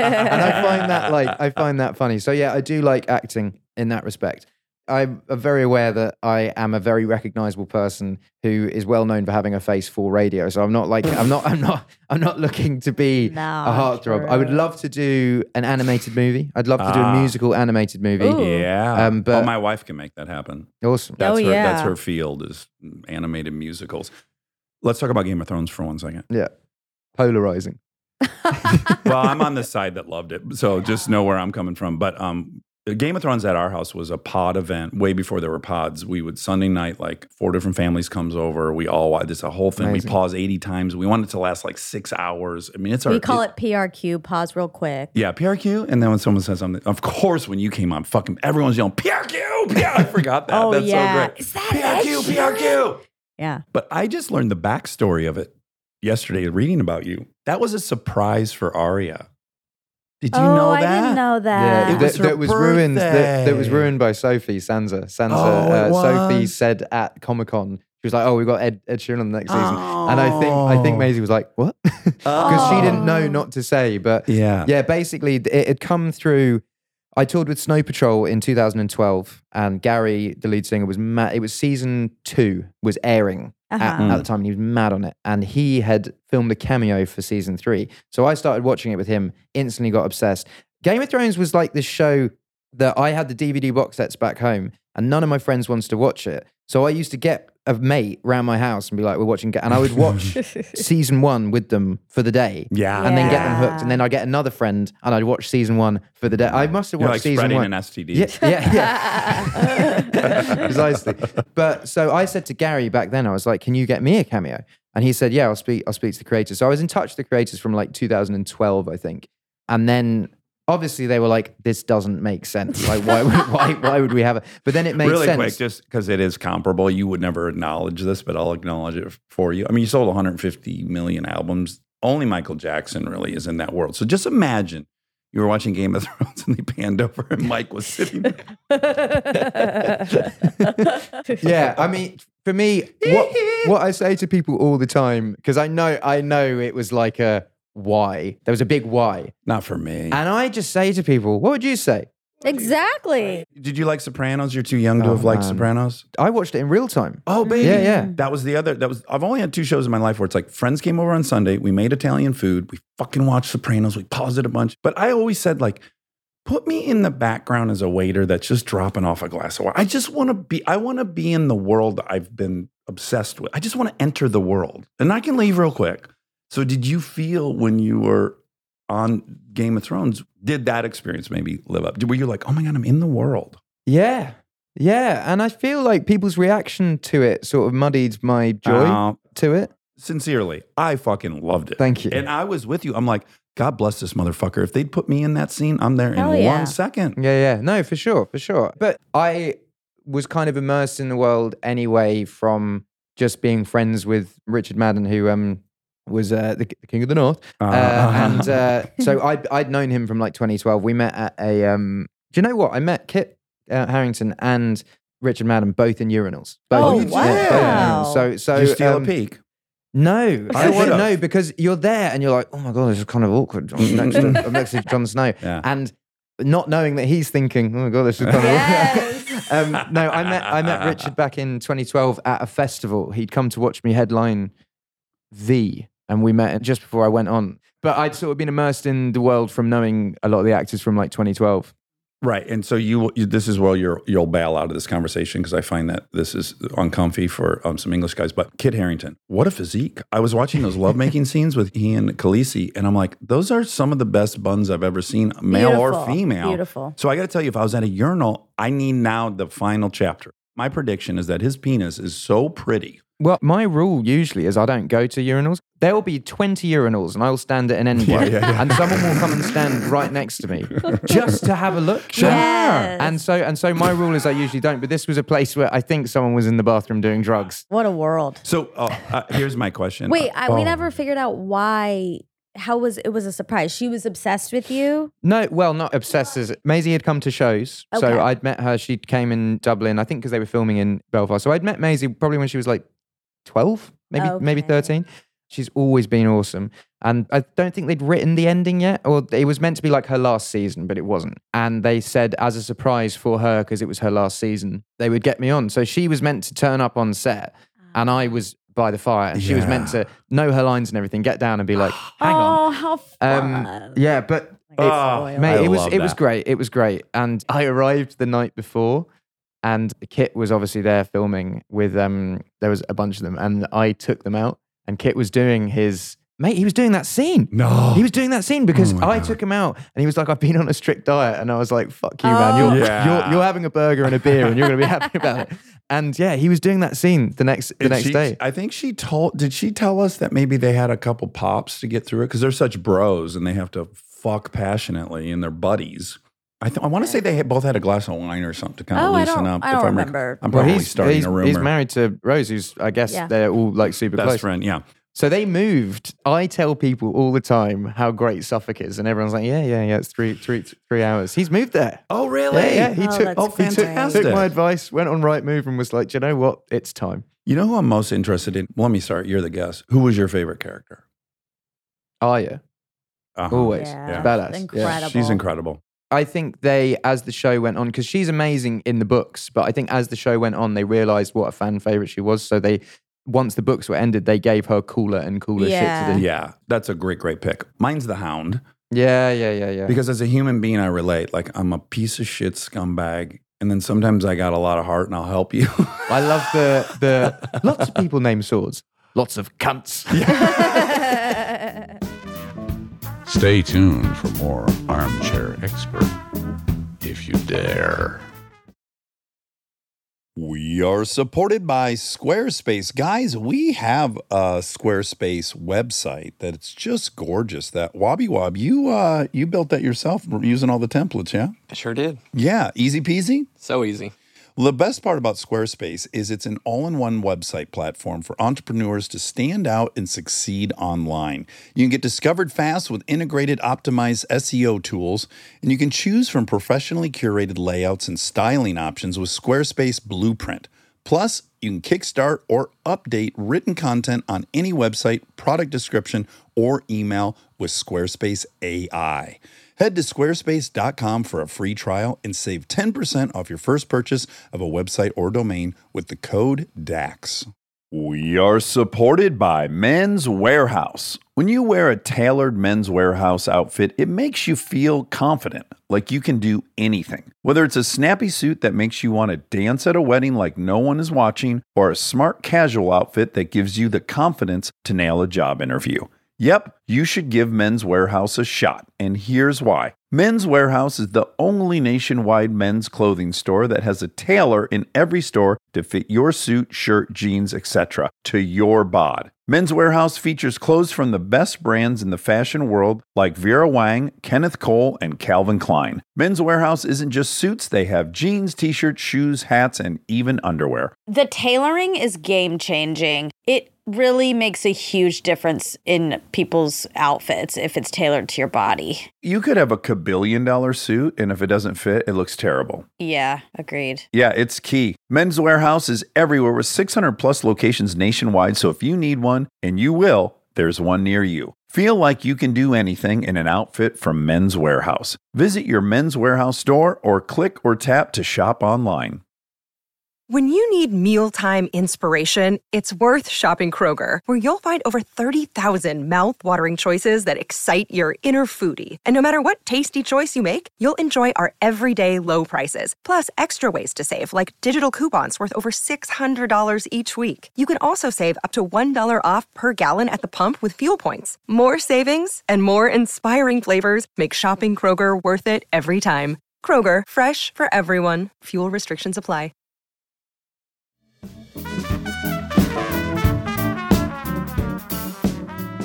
Can finally answer our long standing Okay. question. Well, you can weigh in. You can weigh in. No, I'm going to take his verdict as, As- okay. the verdict. we are so curious, and maybe we're hearing it wrong, but when we hear your songs, it sounds to us like you have an American accent, Oh, as it not the does. question I thought you were going to ask. Oh, what do you think I was going to ask? Uh, oh, no, right I'm not going to do that one.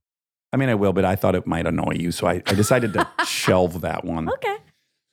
So we think, like, I think Mick Jagger sounds American when he sings, but then when he talks, he's clearly English. And your songs to me sound, what happens? A, do you agree? I know what you mean because some people can't work out the accent. It's like a newscaster in America. They don't have any regional accent. Yeah. But you're, it's not like, I'm in love with your boy. No, but I don't. but I don't talk like that. No one does. Right. I, I do a very bad English accent.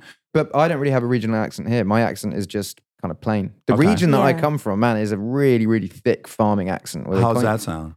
I say, "All right, boy, how you getting on? Oh, yeah. wow. How So you got? How you got a light? Everything's like a, a limerick. Yeah. Well, it's all It's it's, like it's, a musical. Yeah, it's musical. Yeah, it's Uh-huh. musical. I think if I had an American accent, it would be "I'm in love with the shape of you" instead of "I'm in Ah. love with the shape of you." Oh, Oh, yeah, that is Very different. English. Yeah. Yeah. Fuck. So we were just wrong. What's your other question that was going to annoy you? But Okay. hold on. Brown sugar, just like a young girl should. That sounds American. Yeah, I mean, no one's debating that the, the, the Rolling Stones might sound American, American. sometimes. No, you you and I are I debating. think there's a singing sound that is is maybe separate from accent. Either The trick is this is what I because some some people can like really put on a voice. I always say it's a happy birthday test. How do you sing happy birthday? horribly. And I wouldn't go happy birthday to you. I go happy birthday to you. You'd sing it, and that's your actual singing voice. Please sing Oh one more my bar of it in American. Happy birthday, dear Dax.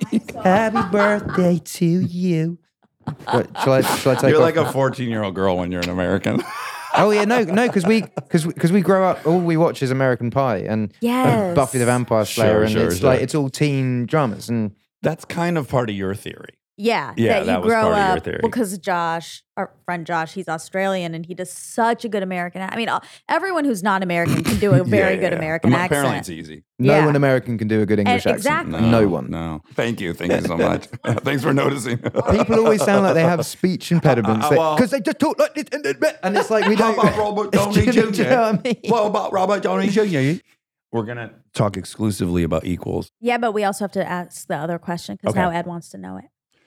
I was 15, I know for sure, because I had my driver's learner's permit and I got to drive for most of the drive to Vermont. It was like a 10 hour drive. We went um, snowboarding at this place, Killington. I met this beautiful girl from Manchester. Uh, Manchester. Manchester, Jenny Hazelton. I love you, Jenny. She also was 15, and we had a fun day snowboarding. We had a bunch of beers, and then uh, we ended up in a closet of a hotel room. And as we were making out and things were progressing, I kept thinking, like, well, at any point she's going to say, let's probably wait or let's blah, blah, blah. Well, that never came. And then we were just plowing in a closet at 15. and Ed, that always stuck out to me for the following seven years as like curious. Like, why was that? Because she was beautiful. There's, she had all the options. And then I had an anthropology class in college where they were studying the World War II war babies. Do you know this phenomena that a ton mm-hmm. of American GIs got English women pregnant during World War II? But proportionally, and this is key because people like to comment, I'm saying proportionally because there were a lot of American females stationed here as well. They did not become pregnant from Englishmen at the same rate. So that was the curious question. And the anthropologists suggested that culturally in America, the woman has the brake pedal. So it's the it's kind of on the woman's shoulder to go like, let's wait, let's wait, let's wait. And they said, and this is what this is a fucking four year long argument, that in England the men are expected to have the brake pedal. Like as a gentleman, they're supposed to say, oh, let's wait. Is that true or not? And is that something that only existed in the fifties? I think the two differences between our culture and your culture is religion. And I think that is why it is. I don't really know about the other thing, but I think in America, religion is so prevalent Yeah, yeah, and sex Yeah, yeah. and religion doesn't really mix. They don't go hand Yeah, hand in you're hand. right. Whereas here, I'm not saying religion isn't prevalent here. People are religious, but it's not to the same degree. It's not an identity here. Well, no, it is. It is for some people, Oh, it is? but and you know, I went to a Church of England school and we sing hymns in school, but like, there's never a point where it's like I'm born with original sin, and if I masturbate, then I'm going to hell. And Yeah. there's never that point. I think honestly, the difference in cultures is religion. Uh, that's a good. I like that take a lot. that we really haven't heard makes that take. sense. Yeah. Have you had the experience hooking up with an? Was because you can imagine where if you're hooking up with an American, Claire is fucking rubbing her knees. Would that be the worst thing that could get out about Ed? Is that he made love to an American and made her night? I dated an American from Arkansas for a bit. Oh, well then religion there. I mean that's a oh, Bible Oh, yeah. belt. Yeah. You can imagine a scenario where both people have the brake pedal and it just can't get done. The religion element is really interesting because in the United States, it is a lot on the female to be pure, to not be a slut. yeah, to the not, pressure. There's a lot of pressure on Make the sure you're in love before you have sex. Yes, And so he it makes you. I think it makes sense that the woman in the United States has the brake or the girl has the brake pedal separate from anything going yeah, on Yeah, we here. don't know anything about here, Yeah. right? But there, yes, it's it's the, like every little girl's told like he better love you. It should be so special. Blah blah. And it's like you're putting on the shoulders of a 14 year old girl to evaluate whether a guy truly loves her, or I mean, this Yeah, is insane. My dad never said to me, "Make sure that girl loves you." And you've got daughters as well, so this is obviously on your mind. Yeah. With yeah, but I'm unconventional in this way. I am so excited for my girls to get butterflies and to make out and do the whole thing. It's my favorite part of ever being on planet Earth.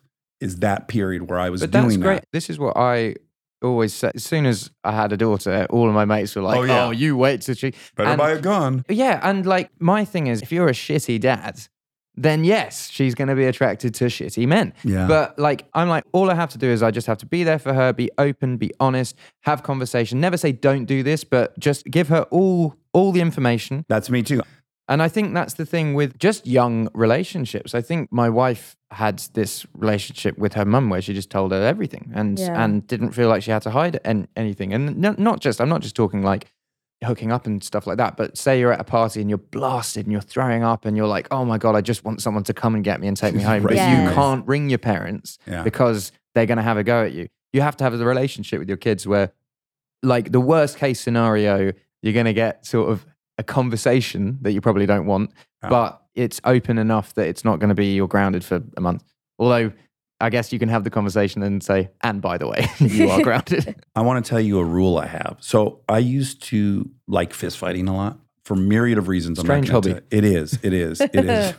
Not to bring you down, but I was victimized quite a bit as a child, and and so for me, the thing became I'll die swinging going forward. Also, Kind of. they never, ever, ever fuck with you ever. There was one. There was one kid at school who used to get my bag and empty the books every day. Get my bag, empty the books. Get my bag, empty the books. And I said to my dad, "What do I do?" And he's he's like much taller than me, much Uh-huh. much taller than me. And my dad was just like, "Punch him in the fucking jaw." Yes, yes, yes, yes. Once Yes. I punched him in the jaw and I got kicked the fuck in. I was I was like really, really like beaten. But, the I next would day, argue he didn't do it the ne- again. he never did it again. Yep. never yep. did it again. Even if you get your ass beat, it's one ass beating versus 300. Mm. Uh, and it's so sad. And I'm so grateful I don't have a son because I don't want to pass that on. I don't want to have to tell my kid, fucking blast him in the nose, it'll be over. I'm so glad I don't have to do that because I don't want to pass that on. I just want to tell you, I had two, I'm going to take that back. I had three rules. I would never fight a guy who took his shirt off immediately because, They're ready. well, no, They're they've, crazy. They've ruined so many shirts fighting, they've learned to take it off. Okay. That's a bad sign. Two, don't fight a married dude because he's not fighting you. He's fighting his wife and children, his job, and the stakes are fucking high. You're a representation of everything he hates in life. and number three, and I swear to this, do not fight a redhead. Oh. Don't fucking do it. Because I have seen in my childhood, because everyone I grew up around looked like you. Everyone's fucking English and Irish and blue collar and auto industry. I saw little redheads get bullied by big guys, and I saw the redheads engage in emotional gear that I've never seen, like bawling while kicking ass. and I was like, that's some freaky shit. So my, my grandfather was a boxer, and so my Oh. dad learned boxing as a kid. And when I was in when I was really young, I'm talking like seven or eight, and getting picked on. My Yeah. dad taught me boxing and taught and taught me how to throw a punch well. yeah. And I haven't had a fight since I was like 15 or what- whatever. That, that was probably the last last one. But it is true. Like we, You're we, emotional We as a creatures. people, redheads, go through quite a bit of abuse by the time we finish school, and it's good to fucking be prepared. I sort of wonder when having ginger hair joins the oh we can't joke about that thing because everything has mm. everything Yeah. seems to jo- jo- and Yeah. I, I was on Graham Norton which is the big TV show yeah. here the other day and there was a segment where they were like hey look at this ginger cat it kind of looks like you and I was like I was kind of sat there like okay like I know people find this funny but also like I'm wondering at what point does everyone go okay we can't rag on gingers anymore you know Yeah. I don't even understand it. Why? because you can it's the one thing you're still allowed to do It's what we say. It's like, what accents am I allowed to do? Well, virtually white people, because it's not A, my business to do other ethnicities, but more importantly, I'm in the hegemonic group. I'm in the white hegemonic group of the US. And if I'm imitating someone that's marginalized and I'm, I'm, I'm perpetuating some stereotypes that exist solely because they're underrepresented, I'm now part of the problem. I can recognize that. I didn't used to be able to recognize that. I do every accent, and I thought I was in fine standing for doing that. But redheads are white. That day ain't coming, my friend. but they are the minority hair. You know what would piss me off about that more than anything is my bar of comedy. I'd be like, really, man? That's your fucking joke? I look like a cat? there's a whole BuzzFeed article of like people that thought they met Ed Sheeran, and it is literally just fat ginger kids. What? And I'm like, I, you know, I exercise, I eat well. I'm like, at least. Okay. That's so weird. I gotta That's- tell you, I gotta tell you the thing I think I think I relate most to you on. I think I really I think you and I are brothers on this. is um my most hated moments of my life are photo shoots. Oh, mate. I don't trust anyone that does enjoy them, though. I don't trust anyone that likes red carpets. I don't trust anyone that likes photo shoots. I don't, like when you see someone that is there and is like, I love this. It's my most hated thing I do. And I warn the photographer right away. I go, look, man, you're seeing me in my worst day. I'm insecure. I fucking hate how I look. There's no picture you're and going to it, take and of it me doesn't, that's. it doesn't mean I don't like you. No, yeah. I just, I'm at my most insecure today. And when I'm at my most insecure, I get really protective of myself. And I'm Yeah. like, that's enough. You know, like, I, but I, I've learned to warn people, like, you're going to see the shittiest side of me because I'm so insecure. I Dude, I didn't. I wasn't in my first ten music videos. I found ways for me not to be in them. I hired fucking Rupert Grint from Harry Potter to play. had to him play, on Yeah, as to well. play to play me in a music video because I didn't want to be in a music video. Did he drive But- his ice cream truck?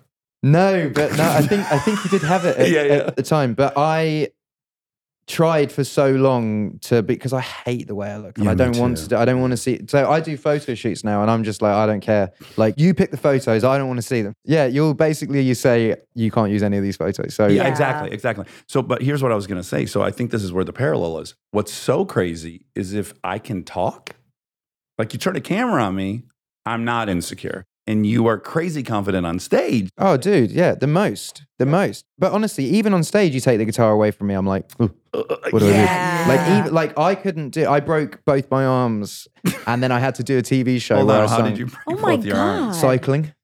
Bicycling. Yeah. Went over the handlebars, Yeah, Oh. and you broke what? Uh, whilst ulna? on tour, I had to cancel like 20 shows. Oh my Yeah. God. Do you know what's weird about Horrible. it? Is so the biggest tour that my tour sort of did better than I. That sounds so weird. My tour ended up being the, the biggest tour. The Biggest tour before then, Was U2? and he cancelled 20 shows because he broke both his arms uh, in a bicycle accident. Bono. That's Yeah. simulation-y. By the way, he could have performed with. He doesn't play guitar. Like if, if the Yeah, but he doesn't want to be there in, in big casts. Yeah. We did a show, and I was what, 18 hours out of foot surgery. Oh yeah. And I loved it because I was kind of like, well, they're going to lower their expectations of the show's semi good and they know I'm on crutches and 14 hours out of surgery. They're going to be like, oh, barely put on a good show. Yeah, because you do the shows live, right? Uh-huh. Uh-huh. Yeah. occasionally. But you can't do it with two broken arms No. because you're doing Well, all no, but this is my stuff. point. I was playing a playing a TV show. Uh, it was like an award show in France, and I had to sing perfect. And usually I play it on acoustic guitar, but I had a band, and I sort of felt like Michael Bublé. I was in a I was in a suit, and I had had the mic, but I felt so naked on stage, not to have anything to hide behind.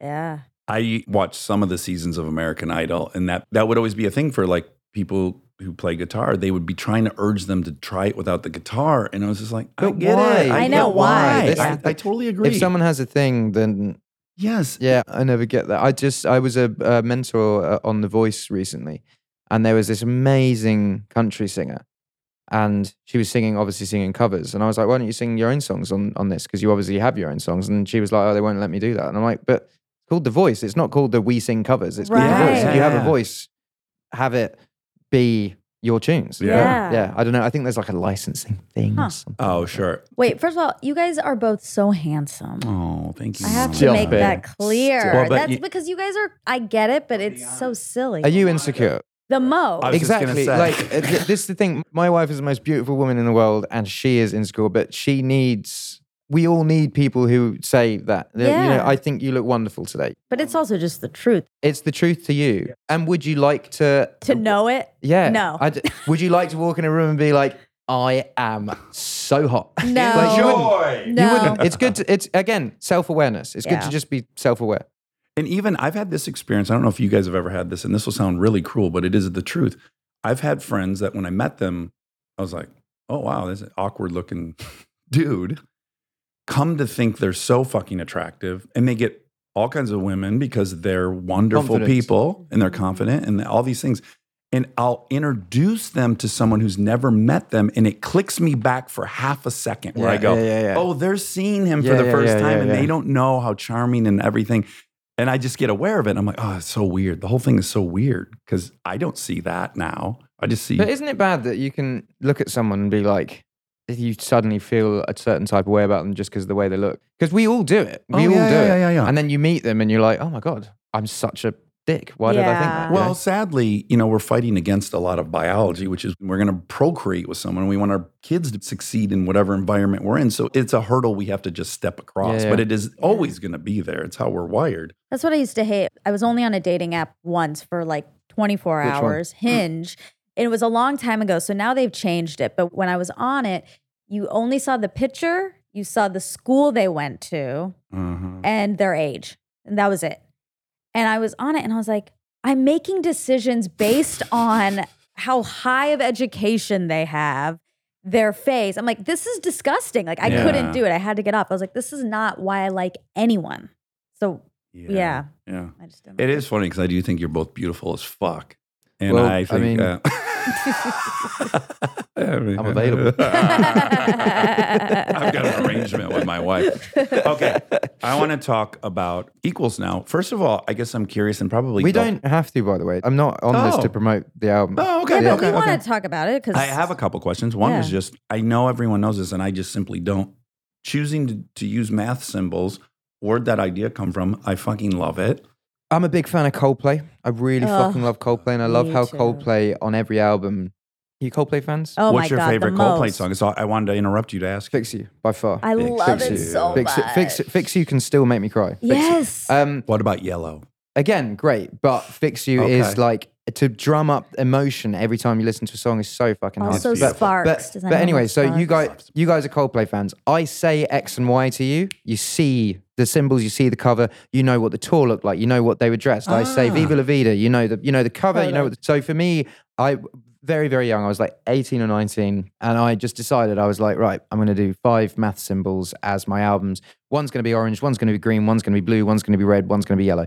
And you're going to just see a poster, and the poster's just going to have an equal sign on it. And you'll know what it is. You don't need to Yeah. even need to see my name. My name has never been on the front cover of my CD. Oh, and really? Never, never. Wow. Oh, I love Never. that. But everyone knows that that's my CDs. But you'll see a green. You won't even see the X. You'll see a, you see a green CD and you go, "That's Ed's." So you see a blue CD and you go, "That's that's Ed's." And I really, really wanted to. It's not so much a branding thing, but just a feel A of a. Oh yeah, a feel of an album. I say divide to you, and you see blue and the tour and the splash and the thing. And now I'm doing this tour, which is all of them. And you look at those symbols and you go, oh, he's going to play all those songs. You don't. You just see the Mm. symbols and you go, and it's those songs, rather than being like the greatest hits tour. You just so. And also, it's something. The first one, I'd released five EPs. And my plan was to release five EPs and become successful because no label wanted to sign me. So I had all these songs that I was saving for an album. And I thought, fuck it, I'm just going to do it. So I made a band EP, uh, electronic EP, a acoustic EP that was a collaboration with a singer, a live EP, and then a kind of grime rap EP, which was a collaborations project. And then by the end of that, I pretty much made it, it as far as I wanted to make it. I signed a record deal, and then Plus was the addition to all of that. So it was the add-on. Multiply took what Plus did and made it bigger. Divide was a double album originally, but now they're all muddled up. But it was uh, R and B and acoustic, and then there was going to be a, a stripped back acoustic album, which was meant to be the next one, but this is now the next one. And then Equals was going to be the end of the equation with every aspect of all the albums in it. Oh, so that, and I was like, that's my next 10 years planned out. And it's now Uh-huh. been 10 years. And in between, I was going to do a number six collaborations project. In between the next one, I'll probably do number seven. Like I'd planned it out. But you're not making a Tarantino declaration. No, I you're only going to make ten. No, I'm not going to make 10 records, but I'm going to make 10 symbol records. Okay, But okay, not the okay. next five won't be maths. Okay. So, okay. And also Tarantino wouldn't class Grindhouse as one of his ten. Like he's still Yeah, he's still allowed you're he's still allowed to Good go off and do offshoots. And maybe if he did Star Trek, it wouldn't count as one of his ten. So he's going to make ten Ah, official right. Tarantino movies, and I'm going to make ten official albums. you clearly like Tarantino. I love Tarantino. I met him in a, a- an award show, and it was one of those ones where I didn't want that to be how I met because I always want to meet people when they want to meet me, and I was it was one of those ones where I was kind of brought up to him and introduced and like shook a hand, and I was like, this is this isn't how I, I want to do it. I remember I made my second album with Rick Rubin, who um, you guys should definitely interview. He's I want fucking- to he's- so bad. he was playing with Eminem and he took me to SNL and um, he was like, You want to meet Marshall? And I was like, No, I don't. And uh, um, he was like, Cool. But the reason I didn't want to meet him was because I don't want to be like, Hey, this is this is Ed Sheeran, by the way. This he is a fan. You'd, yeah, you'd know uh, he sings this song and blah blah blah. I was like, when I meet Eminem, I want him to be like, Ed, can we do a song together? And and that was my Tarantino thing. Like, Yeah. I didn't want to be brought up and be presented I have the exact same thing with Bill Murray. I've been next to him like probably six times, and I love him too much to to not. I only want one version of it. Yeah. I don't want the "I'm a fan of you" version. I want the "Let's talk." I'm interested in you version. Yeah. And maybe that was that's been a mistake. No, no, it's not because because your memories will not be muddied. Yeah. You can go through the whole of life knowing that you made the right decision, or you can have a really awkward selfie with Bill Murray and be like, he kind of thought I sucked. yeah, yeah, yeah. He couldn't get out of that fast enough. Now, how is your new tour structured different than the last so that you don't experience what you did last time? I'm, br- I'm less bringing my family with me. No, no, no. I'm doing way more shows. Oh Way more shows, wow! yeah. Oh boy! Way, way more. You did 260 the last. Yeah, I'm going to do more. I'm going Oof. to do more. Can we come? Are you going to come to LA? Yep, yep. We're coming to LA. The way I view it is my daughter is one. And when she starts school, I'm going to want to be settled. Yeah. And I'm not going to want to go on a five year world tour. So now is the time to do it. So I'm going to go until she turns about five or six and then stop. So I'm going to, I'm basically going to get all of my touring in. And then I think I'll tour school holidays and stuff like that. But Yeah. I'm going to get it all in. And I want to play places I haven't been as well. Like I've never really, but I played China, but I've never properly toured China. I want to go and go there for like six weeks and actually just Yeah. be in China. Yeah, that's a great plan. And we did the same thing when our little babies, we j- still took movies out of town and just traveled, and it was great. And there's Mm. pictures of them all over the place, and it was really wonderful. But I, I do want to potentially warn you for something in your future, which is I brought the eight year old, my daughter Lincoln, to one of our shows, Oh, thinking like, Somehow she would like see me Oh, yeah, yeah, and my yeah, yeah, element, yeah. and she'd have some kind of like of affection for what I do. And uh, what did she? She watched for maybe twelve seconds, and then she went in the green room. So and, bored. Yeah, wanted to draw pictures or something. I was like, But would you with your parents? Like, No. you- I remember my dad. My dad, he's an art historian, so he used to do lectures on like art, but like old art. And I remember the same thing. Now I'm fascinated, and I want to sit with him for hours. I want him to tell me about the Napoleonic era and all these art. He took me to the Louvre the other day, and we. But at the time, I remember just being like, I don't want to fucking listen to this. Like, Have- what? What? yeah. Have, have you bought him a, a crazy painting that he would? Please say yes. Please tell me he's got a fucking Picasso I tell you what. I, something. t- I tell you what. Does he have a scream in his house? I've been to a house that did have one. yes, yes. Was it in New York? Yeah. So, can I just tell you one second funny story about that? I didn't go there, but my mentor is a 72 year old lawyer. I love this dude. We ride motorcycles together. I, I worship him. He's got two daughters. They're grown. They turned out perfect. I want to be him. I'm driving in the car with his two daughters in the back seat. They're like 22 and 24. And I say, Who's dating who? Oh, she's the younger one's got a new boyfriend. I go, Oh, where does he live? Oh, he lives in Manhattan. Oh, what does his family do? I don't know. They're investors or something. And then the older sister goes, They have the scream in their house. Oh Yeah. my god. not not only that, but they own all of one street and they've knocked the middle of the house out so they can have natural light in every room. Mate, I went there, I went there and I played this music festival and I played with this artist.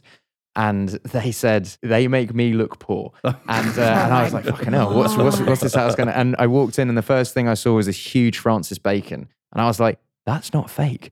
And then there was these Oh man, it was he had a Picasso floor. It was like an art gallery, but the cool thing about it is um, he lends all the stuff out Yeah, to, yeah, yeah, yeah, to yeah. galleries. So he That would is lend out the screen. E- Even Bill Gates, I think he owns the coolest thing someone could, especially for him to have bought, which is he bought Leonardo da Vinci's journals.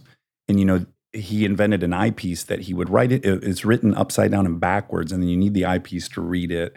And it's on tour like, you know, nine months of the year. And then it's back at his house and he geeks out over it. And then it goes on tour. Have you interviewed Ryan Tedder before? No. Mm-hmm. OneRepublic. He collects old important historical artifacts like letters from George Washington and Oh, stuff really? like that. Yeah, he's got some really. I, I hope he won't mind me saying, but I think he again lends them out to museums. But yeah, on art, I remember there was one time.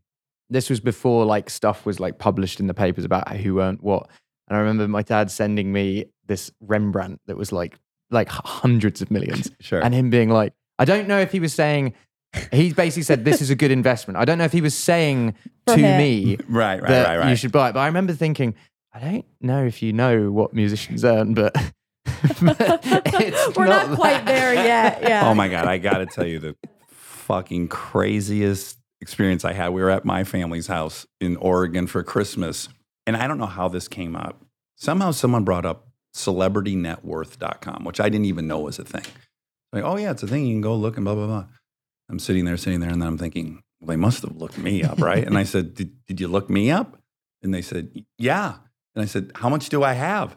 And they said this number that was at the time like eight times, 10 times what I had. Yeah. And I said, uh huh. Did you look Kristen up? Yeah. What does she have?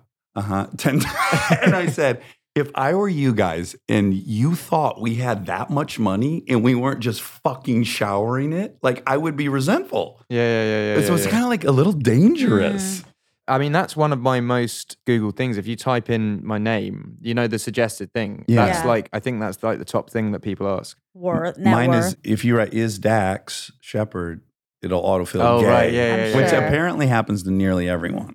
That's funny. Ed, you're fucking radical. I'm so grateful that you sat down with us. Um, Thank you so much was- for having me Yeah, this is a ton of fun. Adore you. Thank you so much, Thanks man. so much, man. And last thing I got to say, I just because I want people to know the real you. I asked Shawn, dude, I hate doing this. Could you just ask him because I'm going to be in London? He's like, no problem. Within 10 minutes, I get an email from you. You're fucking cordial. Would you like to have lunch? You're a goddamn gentleman. You're a nice person behind the scenes, y'all. All right. Really? That's Thank it. you. All right. Nice one, man. I appreciate that. Yeah, yeah. And now my favorite part of the show, the fact check with my soulmate Monica Padman. Only ABR? We are rolling. Rolling, rolling, rolling. Well, this was such a fun episode. It, it was more than an episode. It became a life event. It really did. Getting to go to his restaurant, His pub. Birdie and Birdie Bird Blossoms. Birdie Blossoms, Mhm. and getting to eat that insane meal. Mm, mm, mm, mm. And Danny, And Danny came by and Danny Blake. Ricciardo and Blake came by, and so we all had lunch together, the five of us. Introduced those guys so they could geek out on watches. I It's all- wrote that down. Watches. Okay, they talked about a watch or uh, for like 30 minutes straight and and it sounded so limited edition, so exciting, and I really wanted it. you were interested. Yeah. Not because you like watches, No. but because of the limited editionness That's of right. it. That's right. And- what kind is it again? a petite something Petit trois? fucking tw- petit trois. It was a great experience for me because generally I'm the person in that talk. Mm, Like I'm the one talking about a certain car for 45 minutes, sure, right? sure. And so I, to get to observe other people that geeked out about something mechanical was was really funny. And just when you thought you had heard about the most exclusive one, then it turns out, well, then there's also one that's got this engraving on it and that. Tiffany somehow Yeah. connected. Yeah, I want them all. Somehow they got in on it. I want them. I want them all. Yeah. Um, speaking of Danny, I'm wearing one of his new sweatshirts. Mm. and uh, he has just great merch. Just gonna send send people to Danny Ricciardo's site. And the one you're wearing is a, I don't know if you've put this together, but it's a NASCAR throwback. So, of course, Oh. Daniel Ricciardo picked the number three because he loved Dale Earnhardt, the Intimidator. And Right. so, and at the Austin race, he got to drive one of Dale's NASCARs on the track. And he had his helmet done up as Dale Earnhardt's helmet. And so, and then now he's got sweatshirts that are like kind of a throwback. And the back says "lick the stamp," and that's like his uh, catchphrase. Dale Earnhardt's. No, Danny's. It is? Yeah. Oh. Um, it's his like new catchphrase. oh, lick new the catchphrase. stamp. Okay. And we asked when we were on the river before the near death experience. Right. We asked him what it meant, and I guess this is we're old because you know I'm older than Danny too, so we're really old. But me and you. Hold on though. You're you're two years older than Danny. Yeah, Maybe really old. Three. Okay. Yeah, and apparently No, two. He's 89. You're 87. okay. All right. Everyone, calm down. Um, there is a phrase: "Send it." Oh, right. Yes. Yes. Send, Send it means go big. It Yeah. means jump high, jump far. yeah, Yeah. Full send. Send it. never heard it. You've obviously heard it. Oh yeah, I've been sending it for a while. That you could find some um, pictures of me jumping razors in the dunes from three years ago, where I either write hashtag full send or hashtag send it. Okay, cool. Well, I didn't know about it. Okay. And he's added "lick the stamp." Send it. That's a really good idea. So it's just before send it. Yep. Lick the stamp. I love it. Um, I just want to give a shout out to the guy who really made it hugely popular. There's this amazing Canadian dude with a fucking really long, short, long. Oh, okay. What else do people Also call that? known as a mullet. a mullet. Huge mullet.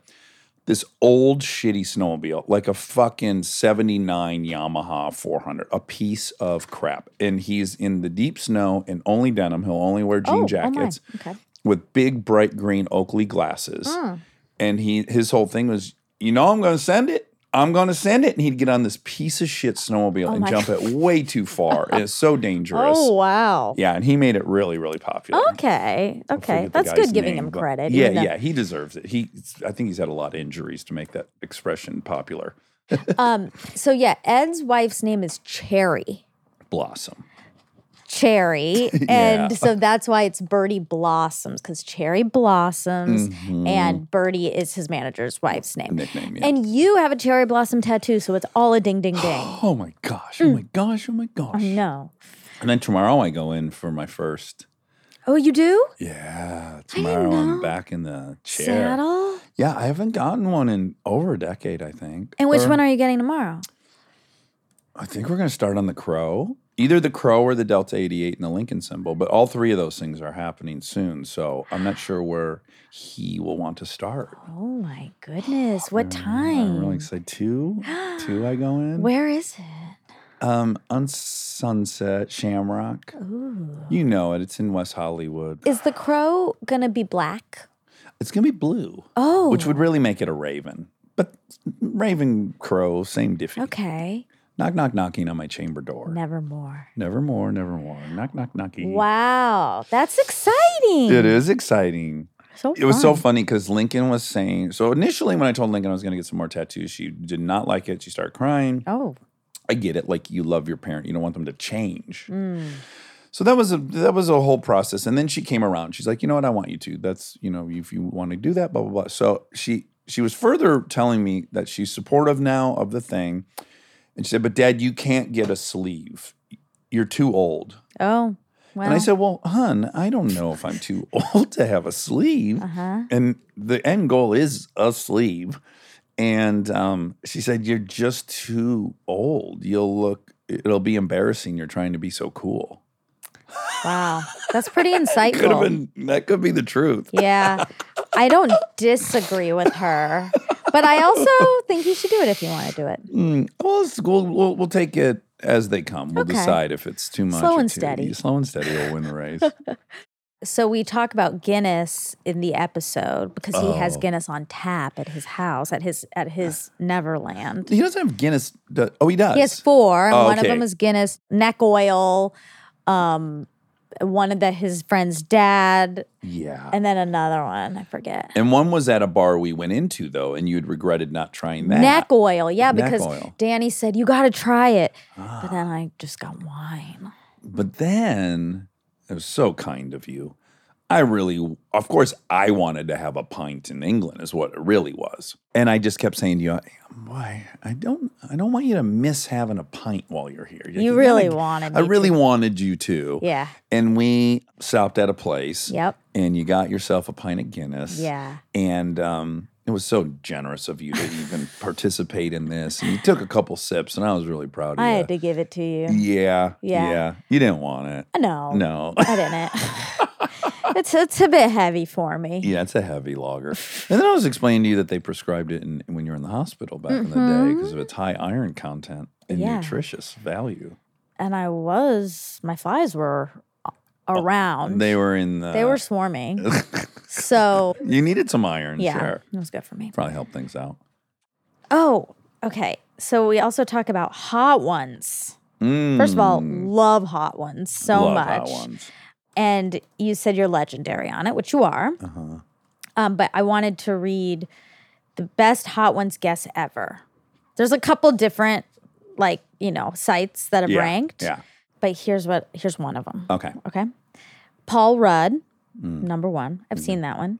Shia LaBeouf, Uh huh. Gordon Ramsay, Okay. Terry Crews, Oh. Kristen Bell, Oh boy. Okay. Aubrey Plaza, Mm. Stone Cold Steve Austin, Nick Offerman, Charlize Theron, Mm. Scarlett Johansson, Halle Berry, Jordan Peele, Neil deGrasse Tyson. Man, he gets people. Mm. Steve O, Ken Jeong, Dax Shepard. Did you read this list just to make me feel terrible? You're on it. I'm like 25th. I'm the only person to ask for an extra wing with extra hot sauce. Okay, first of all, only one to eat 11 while I was there. first of all, I just looked this up right now. So I didn't oh, know. Oh, Okay, this wasn't a setup to. No, why do you think that? I would never do that. Also, you should be proud you're on this list. I think it's just a list of now everyone that's ever been on it. no, Now that I hear how many. they've interviewed like 300 people. oh, okay. All right. Okay. Okay. My God, you're 16. Just Idris Elba, Keegan Michael Key, Alton Brown, Russell Crowe. Oh, there are a lot of people on here. Uh, 25. Okay. Um, Russell Crowe, Bert Kreischer, Eric Andre, Post Malone, Chili Klaus. Oh, Chili Klaus is famous. Who's Chili Klaus? Chili Klaus is he's like a German um, pepper, and when he eats it, he goes like he's cra- his his uh, he's Oh obsessed with hot peppers, and he does this thing where he eats the California Reaper, and he goes Oh he loses his all control of his body Oh. physiologically. Oh he's incredible. Uh, yeah. Oh my God. Okay. He's and then legend. Shaquille O'Neal. Oh, okay. Well, I feel now I feel good. Okay. Now There's actually good. more, but I'm going to stop there. Okay. Yeah. Okay. Uh, but anyway, Yeah. you're up there. Okay, that's good. I feel better. That's only one site too. Like other Yeah, people. you Let me look. Let me look. Look on my site. I think I have myself a little higher, a little more legendary status. I guess my claim didn't pan out. I didn't didn't check out my claim. But again, I No, did ask yes, for a. it I asked for a, a, an eleventh wing. If you're on this site, And you're a big deal. you're Okay. A big name in the hot food game. this other one by BuzzFeed. Uh huh. Um. oh, this is Hold on. this is a bad experiment. Okay, hold on. Just hold on. Okay. Hold on, I'm looking up best miniature mouse mice in the world. Hey, I just want to. Yeah, I know, I know. We gotta we gotta know the truth. No, that's not why. I want to make you feel better. It's not going well. But I'm now gonna know I'm not even on this list. So because what I'll know is if you don't read any of the names, I'm not on that list. Yeah, it's a lot of scrolling. You're on it. Honorable mention. Whatever. They haven't watched them all. Anyway, I love your episode, Uh, and you you, do thank you. ask for another wing, and it's impressive. Mm. And I had no reaction whatsoever, I know. which I then was getting self conscious about. Like I thought, man, maybe I should literally act like I'm having one because it's not a fun didn't. show. What makes the show fun is people losing their marbles and they can't talk. Yeah, but it's also fun when people can handle it well. I guess, but I, I just remember thinking this. I'm not giving this guy the show he makes. Oh. Like I, I got a little codependent, My boyfriend isn't on the list either. but he just was on right. Yeah, That list might predate his appearance. Yeah, I'm sure he's number one now. he didn't. He didn't. He didn't like it. It was He didn't. for him. I was Yeah. at what number? Right out of the gates? No. Okay, like six or Um, seven. It's a weird one, and this comes up. I think it was even in Ed's because I watched Ed's before the interview. huh. And I think I agreed. Like I, number six or something's the worst for some reason. Even though it's lower on the Scoville, it's it to me. When I got to six, I was like, oh, I might be in trouble if there's four more. Yeah. and then it didn't. Then it got a little better. plateaued, and then went down. If Well, there's different kinds. Like you know, some hit you in the back of the throat. sure most. Oh, they all hit you in the ass eventually. Well, sure. They punch you right in the seat. I don't think I'd do well. Mm, I don't either. Yeah. yeah. Yeah. yeah. But what is funny is my per, my performance on that show and Kristen's. Kristen as well went all the way and didn't care. Mm-hmm. We were overly confident when we ate that weird piece of chocolate for a charity, Yeah. and we got caught with our pants down. There was people were throwing up, or guzzling milk. It was just torturous. And I was like, oh, I'm not nearly as good at this as I thought. Yeah, but that one seemed extreme. It was really extreme. Carolina Reaper in a, in a, in a chocolate. Yuck. As I learned on the rapids, follow my gut. Don't be peer pressured. But could we? But so you're right. Okay. You're right. You're right. You're right. You're right. But your gut wouldn't have led you to mushrooms, and that's one where you actually ultimately feel like you're grateful you tried it. Yeah, that's true. There's been some examples of you being out of your comfort zone and then being happy you were. Definitely. But my gut with mushrooms when I ended up doing them was it's time to try it. Mm-hmm. Yeah. It wasn't, I really don't want to, but I'm going to. It wasn't that. Okay. Okay. Okay. You okay? You okay? you good? You all right? Okay, so he talks about failures and how he's only learned from failures, not successes. And you said that's a premise of the show. And I'm going to correct you because it's not. The show is the messiness of being human. Okay, just get it right. Just please get it right. I regret getting that tattooed on my lower back. Well, it's going to go on the sweaters. We have to have one sweater with it for sure. For sure. to say goodbye to it. Yeah. Even if we have it and then we have just a line. You had a good idea, which is to um, do a suggestion for a new tagline. Yeah, on Instagram, we'll put out like, "Hey, hey, hey, armcherries! Okay, this is exactly how it's going to read. hey, armcherries! Happy hey, armcherries!" Thursday! Exclamation point! Happy Thursday! It's Experts on Experts Day. also, if you want to put in your vote for what our new tagline should be, put it in the comments. Smiley Yeah. face, 'Cause to cherry honest, emoji. Someone already suggested one that's already a front runner for me. Yeah, but we can't say it. We're not going to say it, but I just want it to be known that already an armchair came up with a great one. That's Yeah. better. Also, we are going to do a new sweatshirt. And so, if you guys have good ideas for what should be on the sweatshirt, you could tell us too. You probably don't have time for that. Oh, Yeah. sorry. Oh, Rob shit. says In there's fact, no I've got to get to drawing right I was going to after ask you this. after this if you drew that yet. Shit, I didn't. All right, well, we'll see how it goes. Um, you know, this is one of those examples where it's like when when we were all launching this. We didn't know we were doing. No, and also Rob's like, "Hey, we need a description of the show." It didn't even cross my mind you need a description of the show. Uh, yeah. And like we need it tomorrow. So you know, yeah, I sit down, I take my best whack at it. I don't ever consider the show's going to be successful at some point, and that there'll at some point be a billboard of this thing I write in a half hour to make the deadline of tomorrow's description of the show, and then you're just you're just stuck with it. Yeah. Um, that's all for Ed. That was all for Ed.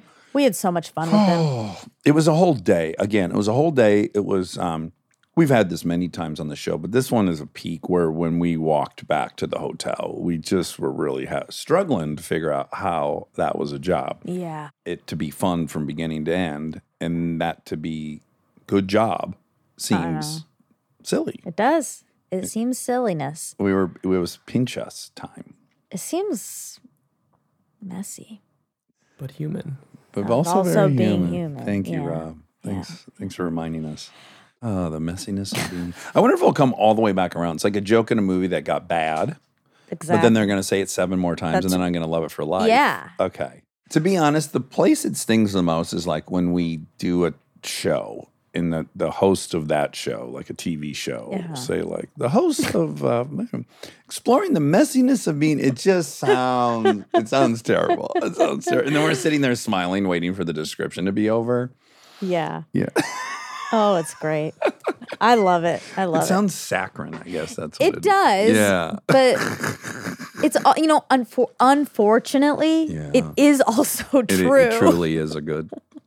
it's a very- good description. Yeah, it's a very good descriptor. Um, that's it. All right. All right. Love you. Love you.